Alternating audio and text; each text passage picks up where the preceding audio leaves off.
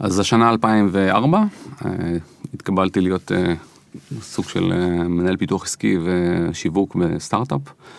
זה סטארט-אפ שמתעסק בטכנולוגיה של סלולר. ואחד הדברים הראשונים שעשיתי שם זה לפתח מוצר שקראנו אז פוטוסינק. אתה פשוט מצלם אה, מצלם תמונה, לוחץ על כפתור וזה עובר ישר לאלבום אינטרנט, שזה היה אז אה, אה, של יהוא, פליקר נדמה לי.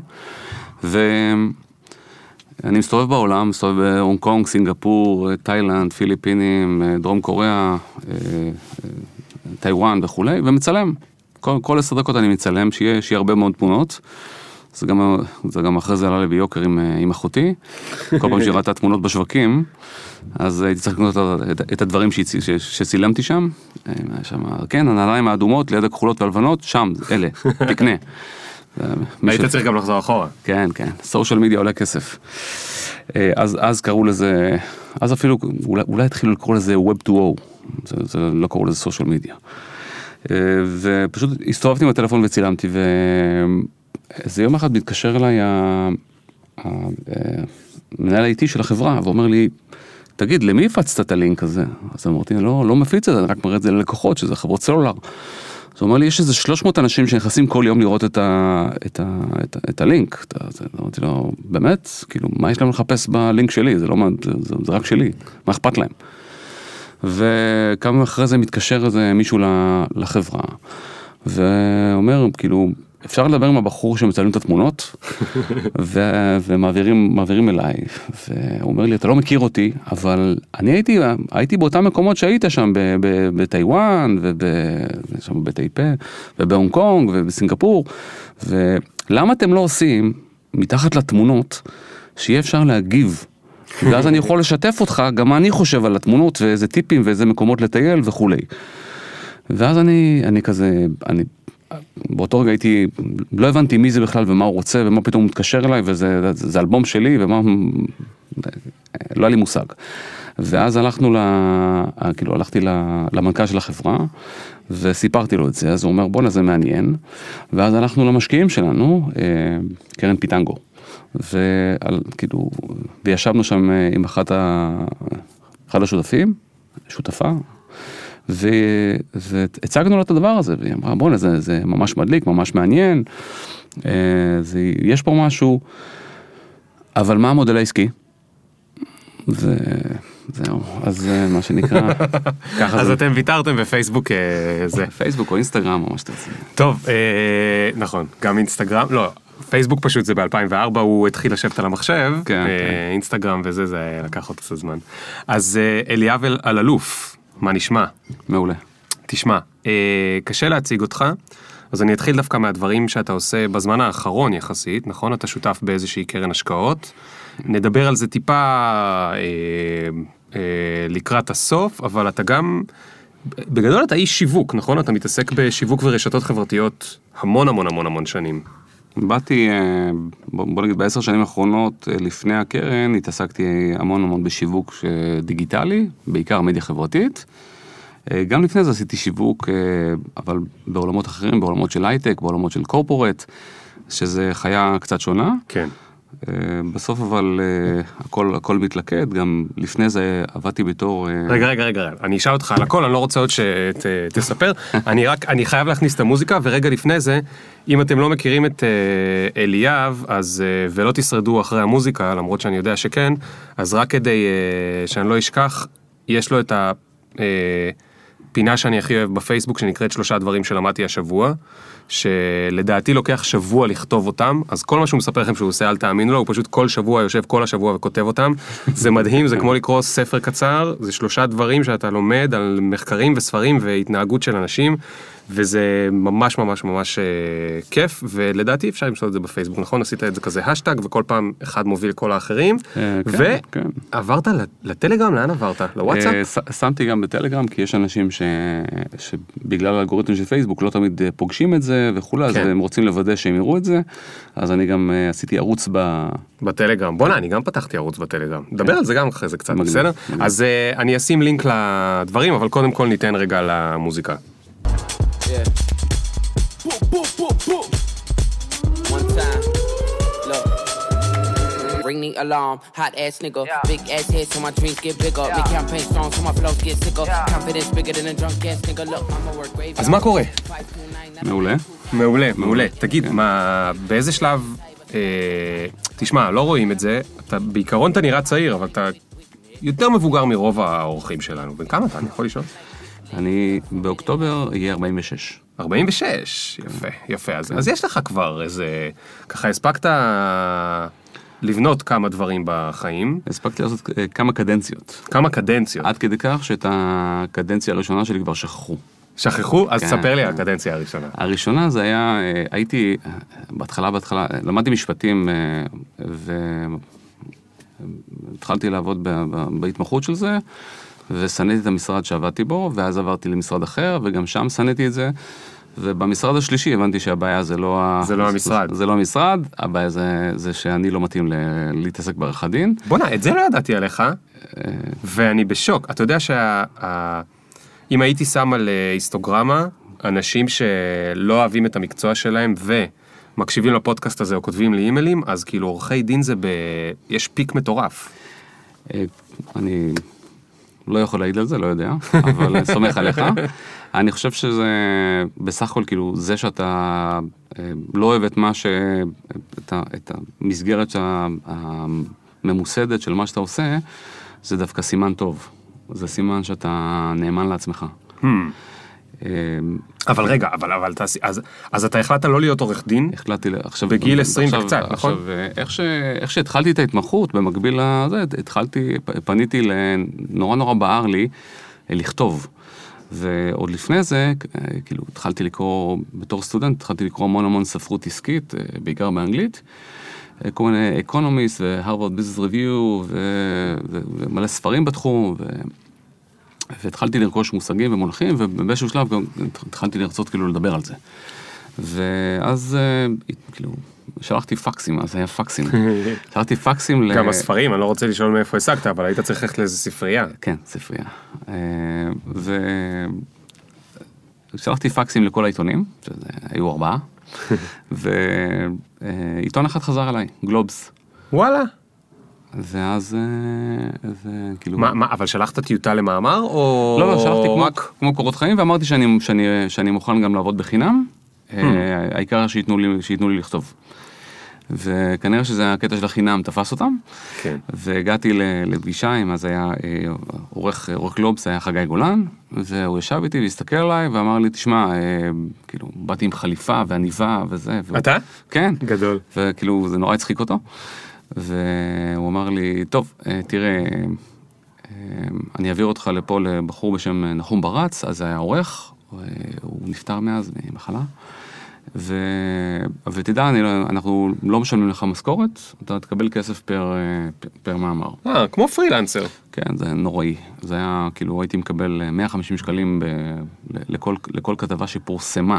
וואו. עכשיו, הם פרסמו, אה, במשך אה, כמעט שנה, הם פרסמו, אה, שלחתי 40 כתבות, הם פרסמו 10. אז זה אחד לארבע. אה, כן, ו-150 שקלים אז על... קיבלת 40 על- שקל, אה, על- כתבה. כן, כן. אבל זה לא עניין אותי, נורא, נורא נהניתי מזה, נורא נהניתי. אבל ממה התפרנסת? ולא, אז עבדתי, עבדתי, עבדתי בתור מתמחה. אה, ו- זה בזמן ההתמחות, אוקיי. בזמן ההתמחות. וככה, לקראת, אה, לקראת סוף ההתמחות שלי, אה, היה אז אה, סיפור גדול של אה, מירביליס נרכשה על ידי אה, America Online, קראו לזה ICQ, AOL, כן. והבחור שגילה את זה, זה עיתונאי בשם עמי גינזבורג, אה, בעקבות זה קיבל הצעה לעבור מגלובס ל- ל- להארץ. אז לא היה דה מרקר. Mm, נכון. והם פתאום התפנה חור, היה, היה שם, בעצם היה רק עיתון עסקי אחד, גם לא היה כלכליסט עוד. היה, נכון? היה רק גלובס. דה פקטו מי שרצה כלכלה ברמה גבוהה קרא או הארץ או גלובס.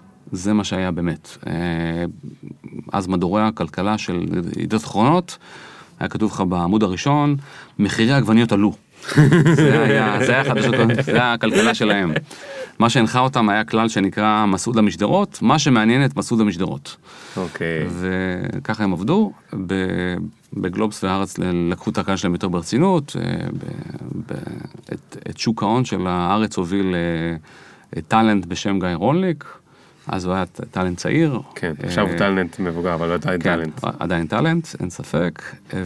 אבל כבר אז כאילו היה לו, טור מאוד מאוד משפיע, אה, קראו לו שובי שוק, וכאילו זה היה, גם שונאיו קראו אותה, את הטור באדיקות, זה זה היה, זה היה טור מעולה. ו... אה, אמרו לי, כאילו, מתקשר אליי מישהו מהעיתון, ואומר לי, אתה, אתה רוצה, אתה רוצה לכתוב פה? אתה רוצה ל- ל- להיות כתב? אמרתי לו, כן. אמרו לי, אתה מבין בהייטק? אמרתי לו, בטח. ואז, לפי החיוך לא הבנת. לא, לא הבנתי, לא הבנתי. אה, לא הבנתי כלום בהייטק, אבל אה, אמרו לי, טוב, אני אסדר לך פגישה, יש פה בחור בשם אלי ציפורי, הוא אה, עורך שוק ההון, תבוא, אה, תבוא שבוע הבא, ו... ובאתי כבר השבוע הבא, ובאתי עם שני, עם, עם, אה, עם, של- עם, בעצם של, עם אה, של, שלושה מסמכים, אחד זה היה קורות חיים שלי, אבל היו עוד שתי כתבות שהכנתי מראש. מדהים. ובמקום במקום שנדבר עליי ולעשות ספקולציות אם אני טוב או לא, הבאתי לו שתי כתבות מוכנות שהוא יכול לפרסם מיד. והוא הסתכל על שתיהם, ומה שנקרא, הוא, הוא קורא את זה, מרים את הראש אליי ואומר לי, אני יכול לפרסם את זה? אמרתי לו, אני מתחיל מחר? הוא אומר לי, כן. וואו. והתחלתי למחרת, הוא פרסם את זה. בואנה, זה סיפור טוב. וניגש אליי איזה בחור אחר, ששי שלו, שהוא היום עורך שוק ההון של גלובס, הוא אומר לי, מתי הספקת לכתוב את זה? זה, זה היה כאילו דאבל כן. ספרד כזה, זה היה כן. שני, שני עמודים, והיה נורא נורא עם מלא מחקרים ונורא רציני. הוא באמת ונורא- פרסם את זה? הוא פרסם את זה, כן. וואו. הם פרסמו את שני, את, את שני המאמרים. אז עוד לפני שחתמו איתך חוזה, נתנו לך כבר לפרסם. אה, כן, כן. וזה זה לא, לא ממש היה חוזה, גם שהלכתי אחרי זה לסגור על, ה, על המשכורת, אז אומר לי, ה- ישבתי עם אותו עורך, חגי גולן, והוא אומר לי, כמה אתה רוצה? אז אמרתי לו, אתה יודע, ארבע וחצי אלף שקל. כאילו זה היה, הרווחתי שלוש בתור מתמחה. כן, בתור מתמחה. אמרתי, אני אני אשדרג את עצמי. ואז הוא אומר לי, האמת שאני חשבתי על 2,700, 2,800. יואו. אמרתי לו, נו, בסדר, 2,800. אז הוא אומר לי, לא, 2,750. אמרתי לו, בסדר. וזה לא עניין אותי הכסף. והתחלתי לעבוד במלוא המרץ, ואחרי שלושה חודשים העלו לי את המשכורת ל-7,500 שקל. חצי שנה אחרי זה העלו לי את המשכורת. אבל עדיין היית פרילנסר? לא, לא, הייתי כבר עובד של אה, העיתון. אוקיי. הייתי עובד מהעניין, והיה לי השיער, עדיין. היה לך שיער. התעקשתי כאילו, לא לא באמת. תראה, זה אבל- פודקאסט, אני יכול לספר שעדיין יש לך שיער. כן. לא, לא באמת. אוקיי, לא אוקיי. באמת. אה, ו... אל תשלה אותם. נשים אותך עם פאה בתמונה. שלה. אל תשלה אותם. אוקיי. ו... ו- בקיצור, מה שהיה, מה שהיה מעניין תמיד, ש... שאף פעם לא הסכמתי לבוא, ל... נגיד. לראיון, בלי להכיר את, ה... את התחום ש... של הבעיה שאני מראיין, ובלי לבוא מוכן. עכשיו, יכולתי לבוא, אף אחד לא ביקש ממני את זה. אבל תמיד ישבתי אז עם, ה... עם מנכ"ל, עם איתן רוב, שהוא היה מנכ"ל חברת DBS, שזה היום יס, והוא התחיל לדבר, ואני אומר לו, לא, לא, זה לא מדויק, ותיקנתי לו דברים, והצגתי לו נתונים על, ה- על, ארה"ב ועל, ועל צרפת ועל, ועל אנגליה, והוא אומר לי, מאיפה אתה יודע את כל הדברים האלה? אמרתי לו, ישבתי לקרוא לפני שאני באתי, והוא אמר לי, למה? אמרתי לו, לא יודע, ככה, כאילו, קראתי איזה חמישה מחקרים של לימן בראדרס, היה אז, כאילו, פעם היה כזה בנק. תגיד, אבל למה באמת? איך זה שהיה לך, הרי זה, זה האק שהוא ממש ממש ממש חשוב. אה, מאיפה היה לך את, ה, את הטריק הזה, או את המחשבה, או את ההבנה הזאת בגיל כזה צעיר? אני לא יודע, לא, כאילו, ממש להסביר. אני, אני מאוד, תמיד אהבתי כאילו ל... כאילו, זה מאוד פרואקטיבי כזה. כן, סוג סוג של להיות בשליטה ו- ו- ולא להיות במקום שצריכים לשפוט אותי, אלא לשפוט מה, מה אני עושה, מה אני נותן. זה כזה, ישבתי, ישבתי, אה, כל פעם ש- שאני מסתכל על החיים שלי אחורה, כל פעם, כל מקום וכל סיטואציה שהצלחתי בה, זה היה כי באתי מוכן מראש. לא כי היה לי את זה, ו... כן. אלא כי הרבה מאוד עבודה קשה ש... שהקדימה את, כאילו שעשיתי עבודה שלא ביקשו ממני, ואז, ואז הצלחתי. הייתה לי תקופה שהייתי, אה, שהייתי מובטל. אה, זה היה שנה, שנה שלמה, וזה, כבר לא הייתי ילד, הייתי אה, בן אה, 35 או 6, וכבר הייתי אחרי קדנציות של עבודה בקומברס, עבודה בזה ובסטארט-אפ וזה, ו... ופתאום, פתאום אף אחד לא רוצה אותי. שנה שלמה שאתה הולך לרעיונות, וכולם אומרים לך לא, לא, לא, או שלא חוזרים אליך. ואתה אומר, מה, כאילו, מה, אני לא שווה כבר? אין לי ערך? שנה שלמה, אתה יודע, כאילו זה ש- 20 מקומות, אמרו לי לא. ואז מתקשרים אליי אה, עוד פעם, ומגלובס. אז מתקשרת, כן, מתקשרת אליי אה, מישהי בגלובס, היא אומרת לי, תשמע, הם מחפשים פה מישהו שיטפל במשהו באינטרנט, רוצים לעשות כמו דה מרקר קפה. משהו באינטרנט. כן, כזה. אתה מכיר את המערכות של החמישייה? של הזה? של גידי וגלית, שהם יוצאים לדייטים, יש כזה סדרת מערכונים. אוקיי. אז אה, היא אומרת לו, מה אתה עושה? אני כונן. מה זה? "אה, משהו במחשבים. אז הוא אומר, מה את עושה? אני קוסמונאוטית. מה זה? "אה, משהו בקוסמטיקה. משהו בדה מרקר קפה, כללי כזה. אז אה, הם רצו כאילו לעשות משהו, משהו דומה. ואז- אז זה לפני עשר שנים, מה שאתה כן, מדבר עכשיו. כן, אפילו, כאילו, בערך. אני תמיד כזה. צריך רגע, אלפיים- אני תמיד מודד דברים לפי מתי יצא פייסבוק. אז זה 2008, אז פייסבוק רק הגיע לארץ. נכון? זה- עוד לא נבהלו ממנו. עוד לא. לא. אייפון רק יצא. עכשיו, היה, לי- היה לי אז פייסבוק, אה, פתחתי וסגרתי אותו שלוש פעמים. בהפגנתיות או פשוט- כי פשוט לא הבנת מה אתה לא- רוצה? לא הבנתי מה זה עושה. כל פעם שהשתמשתי בזה, אנשים, אנשים העירו לי, או אנשים העירו לאנשים שמכירים, שאני, שאני כותב שם שטויות, או שזה לא מעניין, או שזה... ואמרתי, עזבו, כאילו, אין לי, אין לי כוח לזה, זה רק עושה בעיות, ותודה רבה. לא יצא לי מזה כלום, ואמרתי, לא צריך. ו... ו... אני, עכשיו אני, אני מגיע, ל... מתקשרת אליי בא- אותה בחורה ואומרת לי, אתה, אתה מבין בדברים באינטרנט הזה? אמרתי לה, בטח. כמובן שלא הבנתי, אבל אה, לא ויתרתי, וישבתי עוד פעם, וישבתי, ו- ושבועיים שלמים, ישבתי וקראתי כל מה שאני יכול על Web 2.0, על Web 2.0, ועל, והסתכלתי על Handelsblatt מה עושים, ו Financial Times מה עושים, ו New York Times, Wall Street Journal וכולי וכולי. זאת אומרת, מה הם עושים כמותגים בתוך, מה, בתוך פייסבוק או... אז, אז פייסבוק לא היה, לא היה נראה מעניין. אוקיי.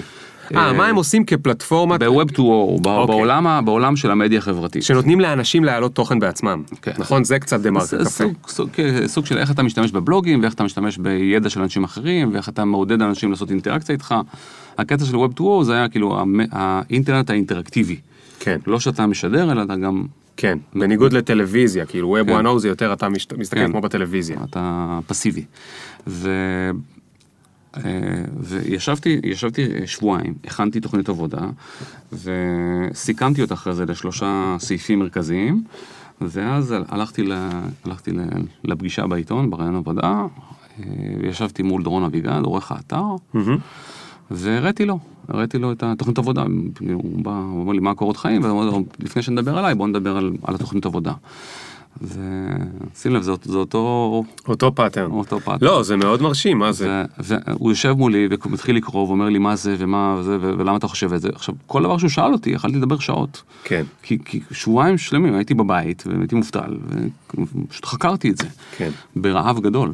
ואחרי אחרי איזה 40 דקות שהוא, שהוא שואל אותי שאלות, אז הוא אומר לי, אוקיי, הבנתי. אה, וכשהוא אמר הבנתי, הבנתי שהוא לא מבין ממש מה, מה אנחנו יכולים לעשות, אבל הוא הבין שאני מתאים לזה. כן. כי אני מספיק רציני בשביל לבוא מוכן עם כל ה...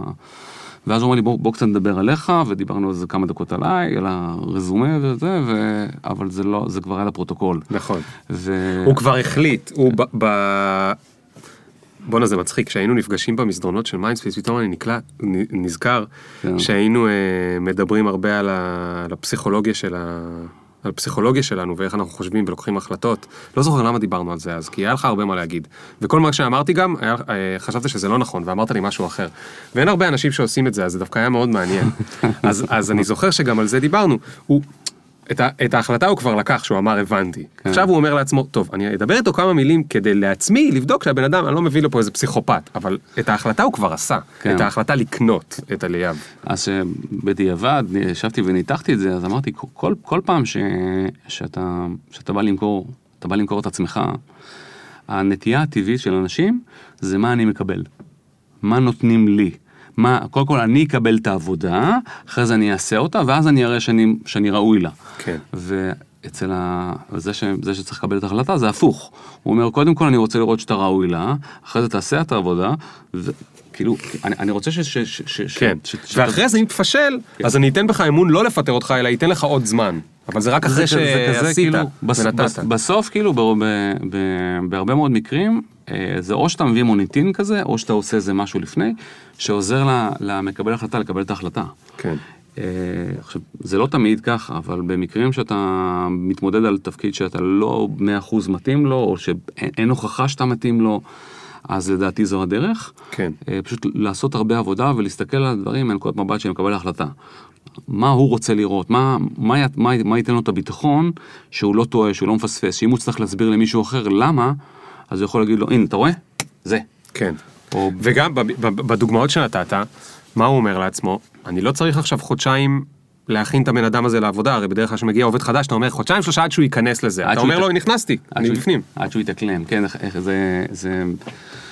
היום, היום כאילו, בכובע של משקיע, אחד הדברים שאני הכי שונא לפגוש אנשים שאומרים לי, אה, שומע, יש לי רעיון. אז מה? גם למלצרית בבית קפה יש רעיון, בטח שניים.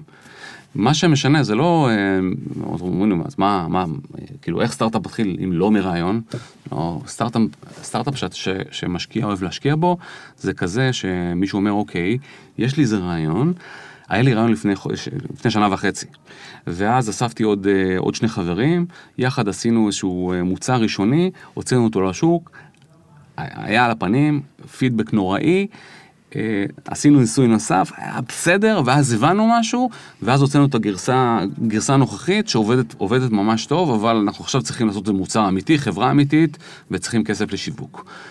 זה סיפור טוב, זה, עם זה תבוא למשקיע, אבל זה, זה, זה לא סיפור שאתה יכול לספר אם לא עשית באמת דברים. כן. אין, עכשיו הקטע של, אה, כמובן שהדבר הכי טבעי לעשות זה להגיד, מה, אבל בעיתונים כותבים שמישהו בא ונתנו לו כסף אה, ככה סתם, כן. ואז הוא הקים חברה, ותראה את אילון מאסק. אז כאילו, קודם כל, אתה יודע, אתה, אתה לא אילון מאסק, וגם אילון מאסק, הוא כאילו, הוא, הוא עשה הרבה דברים לפני. נכון, שזה המוניטין שאמרת. זה, זה מוניטין, זה ידע, וזה, ת- תראה, בסוף יש עניין של, אה, שאתה פוגש אנשים, אז יש את ה... אה, אחד הדברים שהכ, שהכי קשים בחיים, אני חושב, זה, זה, זה להפיג את הפנטזיה, את, ה, את, ה, את הסיפור שיש לך בראש לגבי איך העולם עובד. מה זאת אומרת? יש, יש, יש לנו סיפור, סיפור, אה, סיפור בראש לכל אחד מאיתנו, לגבי איך העולם עובד. כן. ומי נכון ומי צודק ומי בסדר ומי מי, מי לא בסדר ומי, ומי צריך ומי לא ומגיע לו ולא מגיע לו. ו, ואתה שומע את זה שאתה אומר, אתה מספר, כאילו, יש, אתה, אתה, הדוגמה הכי בסיסית, אתה רואה חדשות ואנשים נובחים על, ה, על הטלוויזיה, אה, לא בסדר, יש שחיתות, זה לא זה, זה לא צריך להיות. עכשיו, תחשוב על זה שזה לא משנה, זה לא משנה מה אתה אומר, כן, זה, זה חדשות, זה עובדה, כן, זה, נגיד, מציגים לך משהו, אתה מקווה שזה עובדה. ומה ש, מה שבאמת משנה זה, זה איך אתה, איך אתה, איך אתה מתמודד עם דברים, ולא איך דברים צריכים להיות. אנחנו כל הזמן עסוקים בלחנך אנשים אחרים. להגיד, הוא לא בסדר, הוא כן בסדר, הוא צריך לעשות את זה, הוא צריך לעשות אחרת. תתעסק בעצמך. כן, זה נורא, זה נורא נחמד שיש לך רעיונות של, של, של איך, איך להעלות את הנבחרת למונדיאל, או איך, איך, איך לפתור את הגירעון, איך לפתור את הגירעון של האוצר.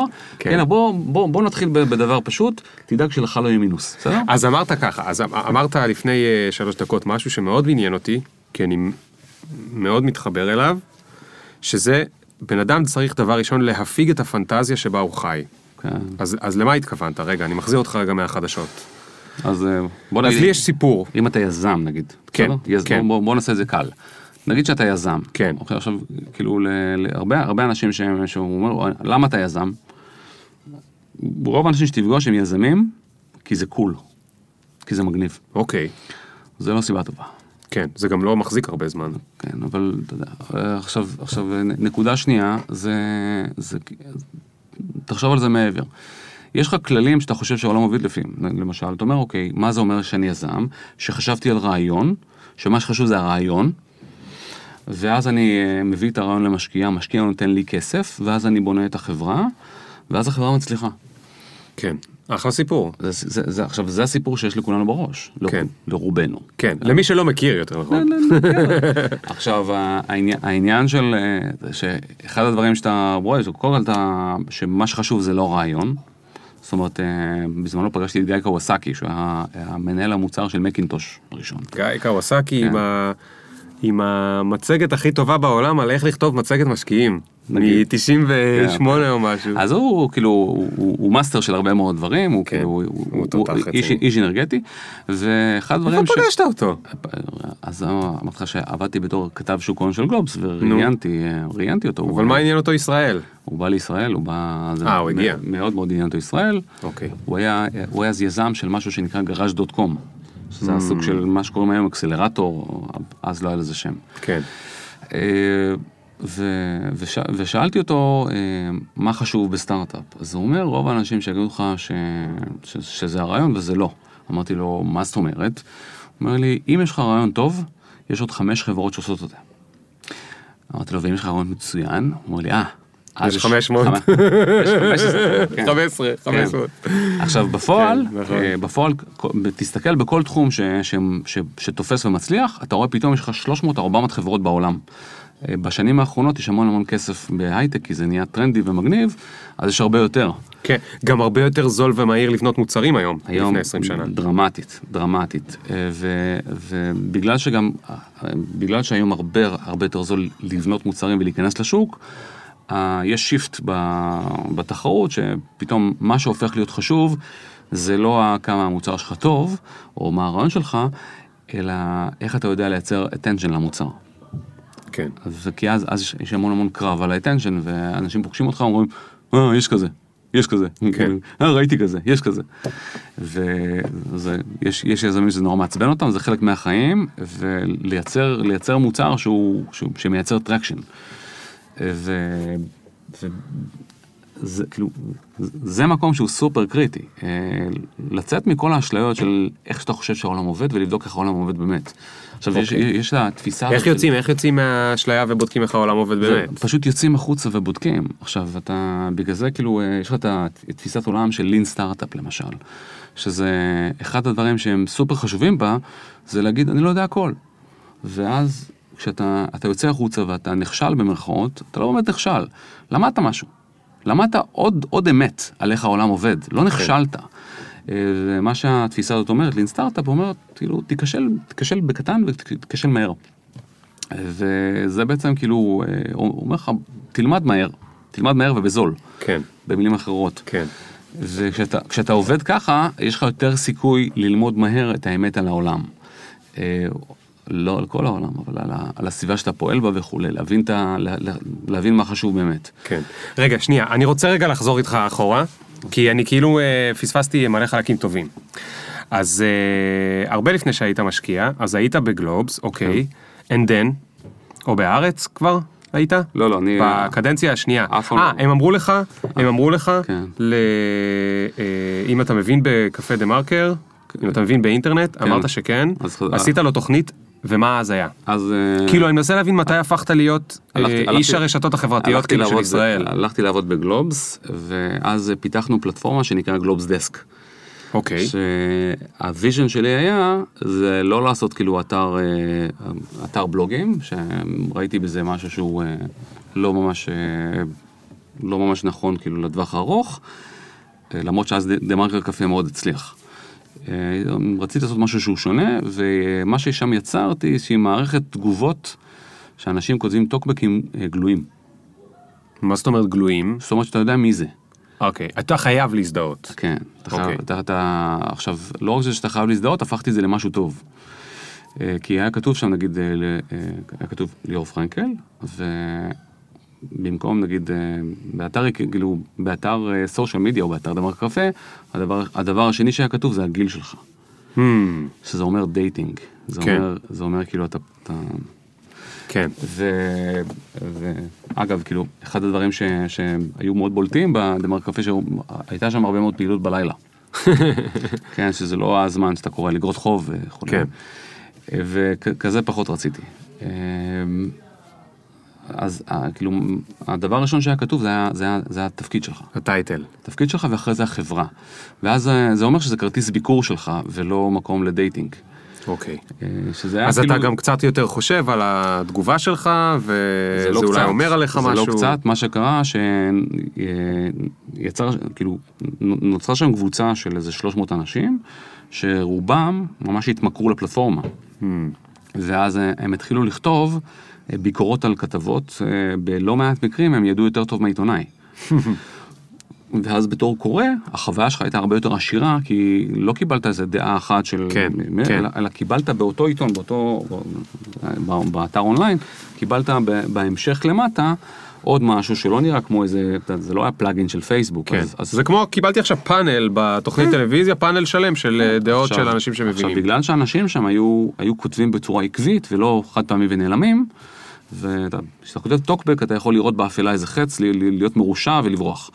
אה, זה גם פלטפורמה, כאילו, טוקבקים זה, זה מקום שנורא מתגמל שנאה, קיצוניות וכולי.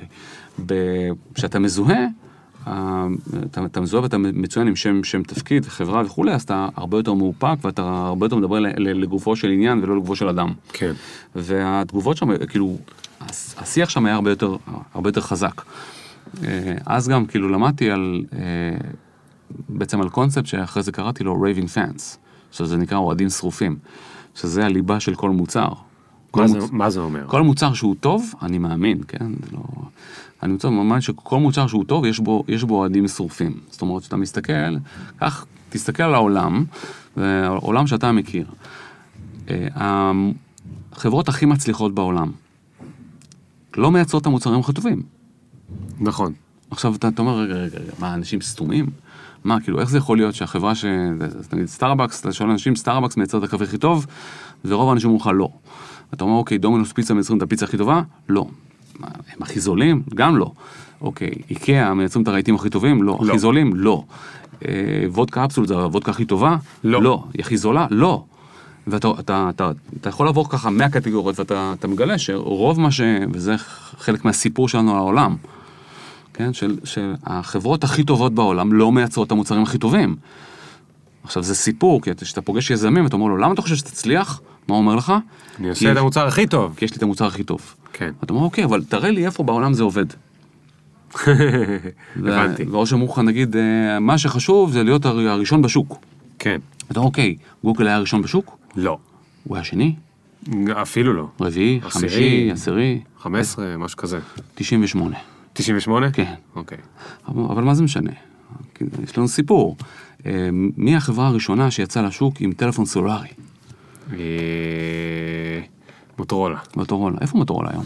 וואי וואי וואי. בדיוק. ביגאל אלון. מי החברה הראשונה אה, שיצרה לשוק עם, אה, עם חיתולים? חיתולים חד פעמיים. לא יודע. מי? ג'ונסון אנד ג'ונסון. וואלה. אתה מכיר את החיתולים שלהם? לא. לא. יש להם brand, תת brand, לא? היה להם, אבל, אבל כן. החברה, החברה שהיום מובילה את השוק בעולם, שזה פמפרס, יצאה 30 שנה אחריהם.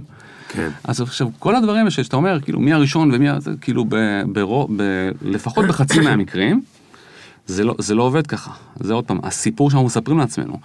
אה, בזמנו קראתי מחקר, אה, כאילו מחקר, זה היה כאילו כתבה ב-Advertising Age, שפורסמה אחרי זה במלא מלא מקומות, שזה היה אה, סקירה של, אה, זה, זה נקרא, אה, זה נקרא כאילו הכתבה שדיברה על החשיבות של להיות ראש- ראשון בשוק, ופורסם שם איזשהו אה, מחקר שבדק 25 מותגים. מ-1923 עד 1983, ואמר, בוא נראה, בוא נראה, כאילו, מי, ה... מי שהיה ראשון אז, אם הוא ראשון היום, כן. והם הראו ש-19 מתוך 25 היו הראשונים, ועוד אה, עוד, אה, ארבע או חמש חברות היו במקום שני, ועוד עוד אחת או שתיים נעלמו, משהו כזה. כן. ו... ואז אתה מסתכל על הכתבה הזאת, אתה אומר, אתה אומר, אוקיי, אז כאילו לפי הכתבה, זה ברור שהכי חשוב זה להיות ראשון בשוק. ואז אתה מסתכל על זה, והכותרת שה... כאילו זה, יש שם, יש שם את הביבליוגרפיה כזה, איך זה נקרא, שבפוטנוט, הוא כותב, מה המקור? מה המקור של המחקר הזה? כאילו, מאיפה ידעת? כאילו, למה 1923? למה לא 1920? למה לא 1900? למה לא 1925? 1940? מה זה המספר הזה 1923? מאיפה זה הגיע? אוקיי. זה הגיע מספר שפורסם ב-1923, והוא, נקרא 100 המותגים המובילים בעולם. ואתה אומר, רגע, רגע, אז אם היו 100 מותגים מובילים, למה עשית את המחקר רק על 25? כן. כי ב-25 היו ה-19 שהיו ראשונים. זאת אומרת, כי לבן אדם היה קודם את הסיפור, ואחרי זה הוא מצא מה מתאים לסיפור, ואז הוא מצא את ה... הוא התאים את ה- הוא התאים את העובדות לסיפור, כן. מה שנקרא. ועכשיו, מתוך- מתוך המאה, 19 ש- שהיו הראשונים באמת אה, הצליחו. תגיד, בתור מי שהיה פעם עיתונאי, כן. כמה פעמים עושים את זה באמת? תהיה אמיתי. שמתאימים את העובדות לסיפור ולא הפוך. אני, אני כאילו, אה, אני, אני אומר לך, זה הקדנציה ששכחו אותה, אבל אה, אני אז התפרסמתי בזה שהייתי תופס אנשים בטעות ושקרים. וואו, מה זאת אומרת? אני ממש התפרסמתי בזה. אה, למשל, הייתה, הייתה, אה, אה, היית... אה, הייתי עיתונאי שחושף אה, רמאויות, עיתונאי שחושף טעויות בדוחות כספיים, Hmm. אה, שאנשים רצו להנפיק חברה וכתבו דברים לא נכונים בתשקיף, הייתי, הייתי מתריע על זה, כי הייתי קורא את הפרטים. אז הייתי, ההרגל שלך זה להסתכל בפוטנוט, זה לא היה במקרה בכתבה, ההיא, זה לא- אובססיה. זה, זה אובססיה, זה, זה חלק מה, מהכבוד שלי ל, ל, ל, ל, לעשייה שלי, כן, נגיד, אם עכשיו, אה, בוא'נה, זה ממש מפתיע אותי, אתה יודע? למה? כי אתה מספר סיפורים ממש טוב. אז אתה מצד אחד מספר סיפורים ממש טוב, מצד שני אתה מתעקש כאילו להגיע לחצוב באמת האמיתית. כן, וכאילו, ואני שם בתוך ה... עכשיו המרקחת ששמתי עכשיו את המילה שיווק, וקיבלתי פה הר געש. קודם כל, אה, יש פה, אה, יש פה נקודה, אחד, אחד ה... יש לי כל, כל מיני כלים בעבודה שלי, אחד מהם הוא נקרא האמת המביכה. אוקיי. זאת אומרת, אני, אני חושב שקודם כל, אמת זה דבר חשוב, עובד- עובדות זה דבר חשוב, אבל זה מפריע לך להצליח. אני גם חושב ככה. זה מפריע להצליח. לצערי. זה מפריע להצליח. עכשיו, אני לא, אני לא מתעסק עם לצערי או לא, כאילו, זה לא, אני לא מחנך אף אחד, לא, לא את עצמי ולא את היקום. ככה היקום עובד. זאת אומרת, כשאתה מסתכל על, אה, אתן לך דוגמה, דוגמה פשוטה, אה, אתה מסתכל, מה זה אמת מביכה? אמת מביכה זה משהו שהוא נכון, משהו שהוא אמיתי, משהו שאנשים לא יודעים, אבל גם כשאתה מספר להם את זה, הם מפקפקים בך ולא, ב, ולא, בדבר. כן, כן, כמו אה. למשל הפרויקט שלי עם הללמוד או לא. היו שם הרבה כאלה ש... זה ממש נגע להם באיזה נקודה, ואפילו בתארים שבהם כבר אין באמת ויכוח שהם לא אה, יותר מדי מועילים. אה, כן. אז תחשוב על זה כאילו במקום של, נגיד שאני עכשיו, אני עכשיו אוהד של, של בנימין נתניהו, ואתה בא וחושף בפניי שהוא מעורב בשחיתות. כן. סתם דוגמה. כן, כן. עכשיו, זה לא משנה מה העובדות, אני לא, אני, אני ישר חושד בך שאתה רוצה לפגוע בו, שאתה שמאלני, שאתה מתנגד לו, ש... עכשיו, אותם אנשים, אתה לא תזיז אותם. ההפך, הם משתמשים ב, ב, ב, ב, כביכול בשנאה שלך, או בביקורת שלך, הם מפרשים אותה כשנאה, לחזק את האמונה שלהם. כן. וזה זה, המק- זה, זה מחזיר אותי לנקודה של, ה, של האוהדים השרופים, ה-raving fans. אה, כשאתה שואל אנשים, מה האוטו הכי אמין בעולם?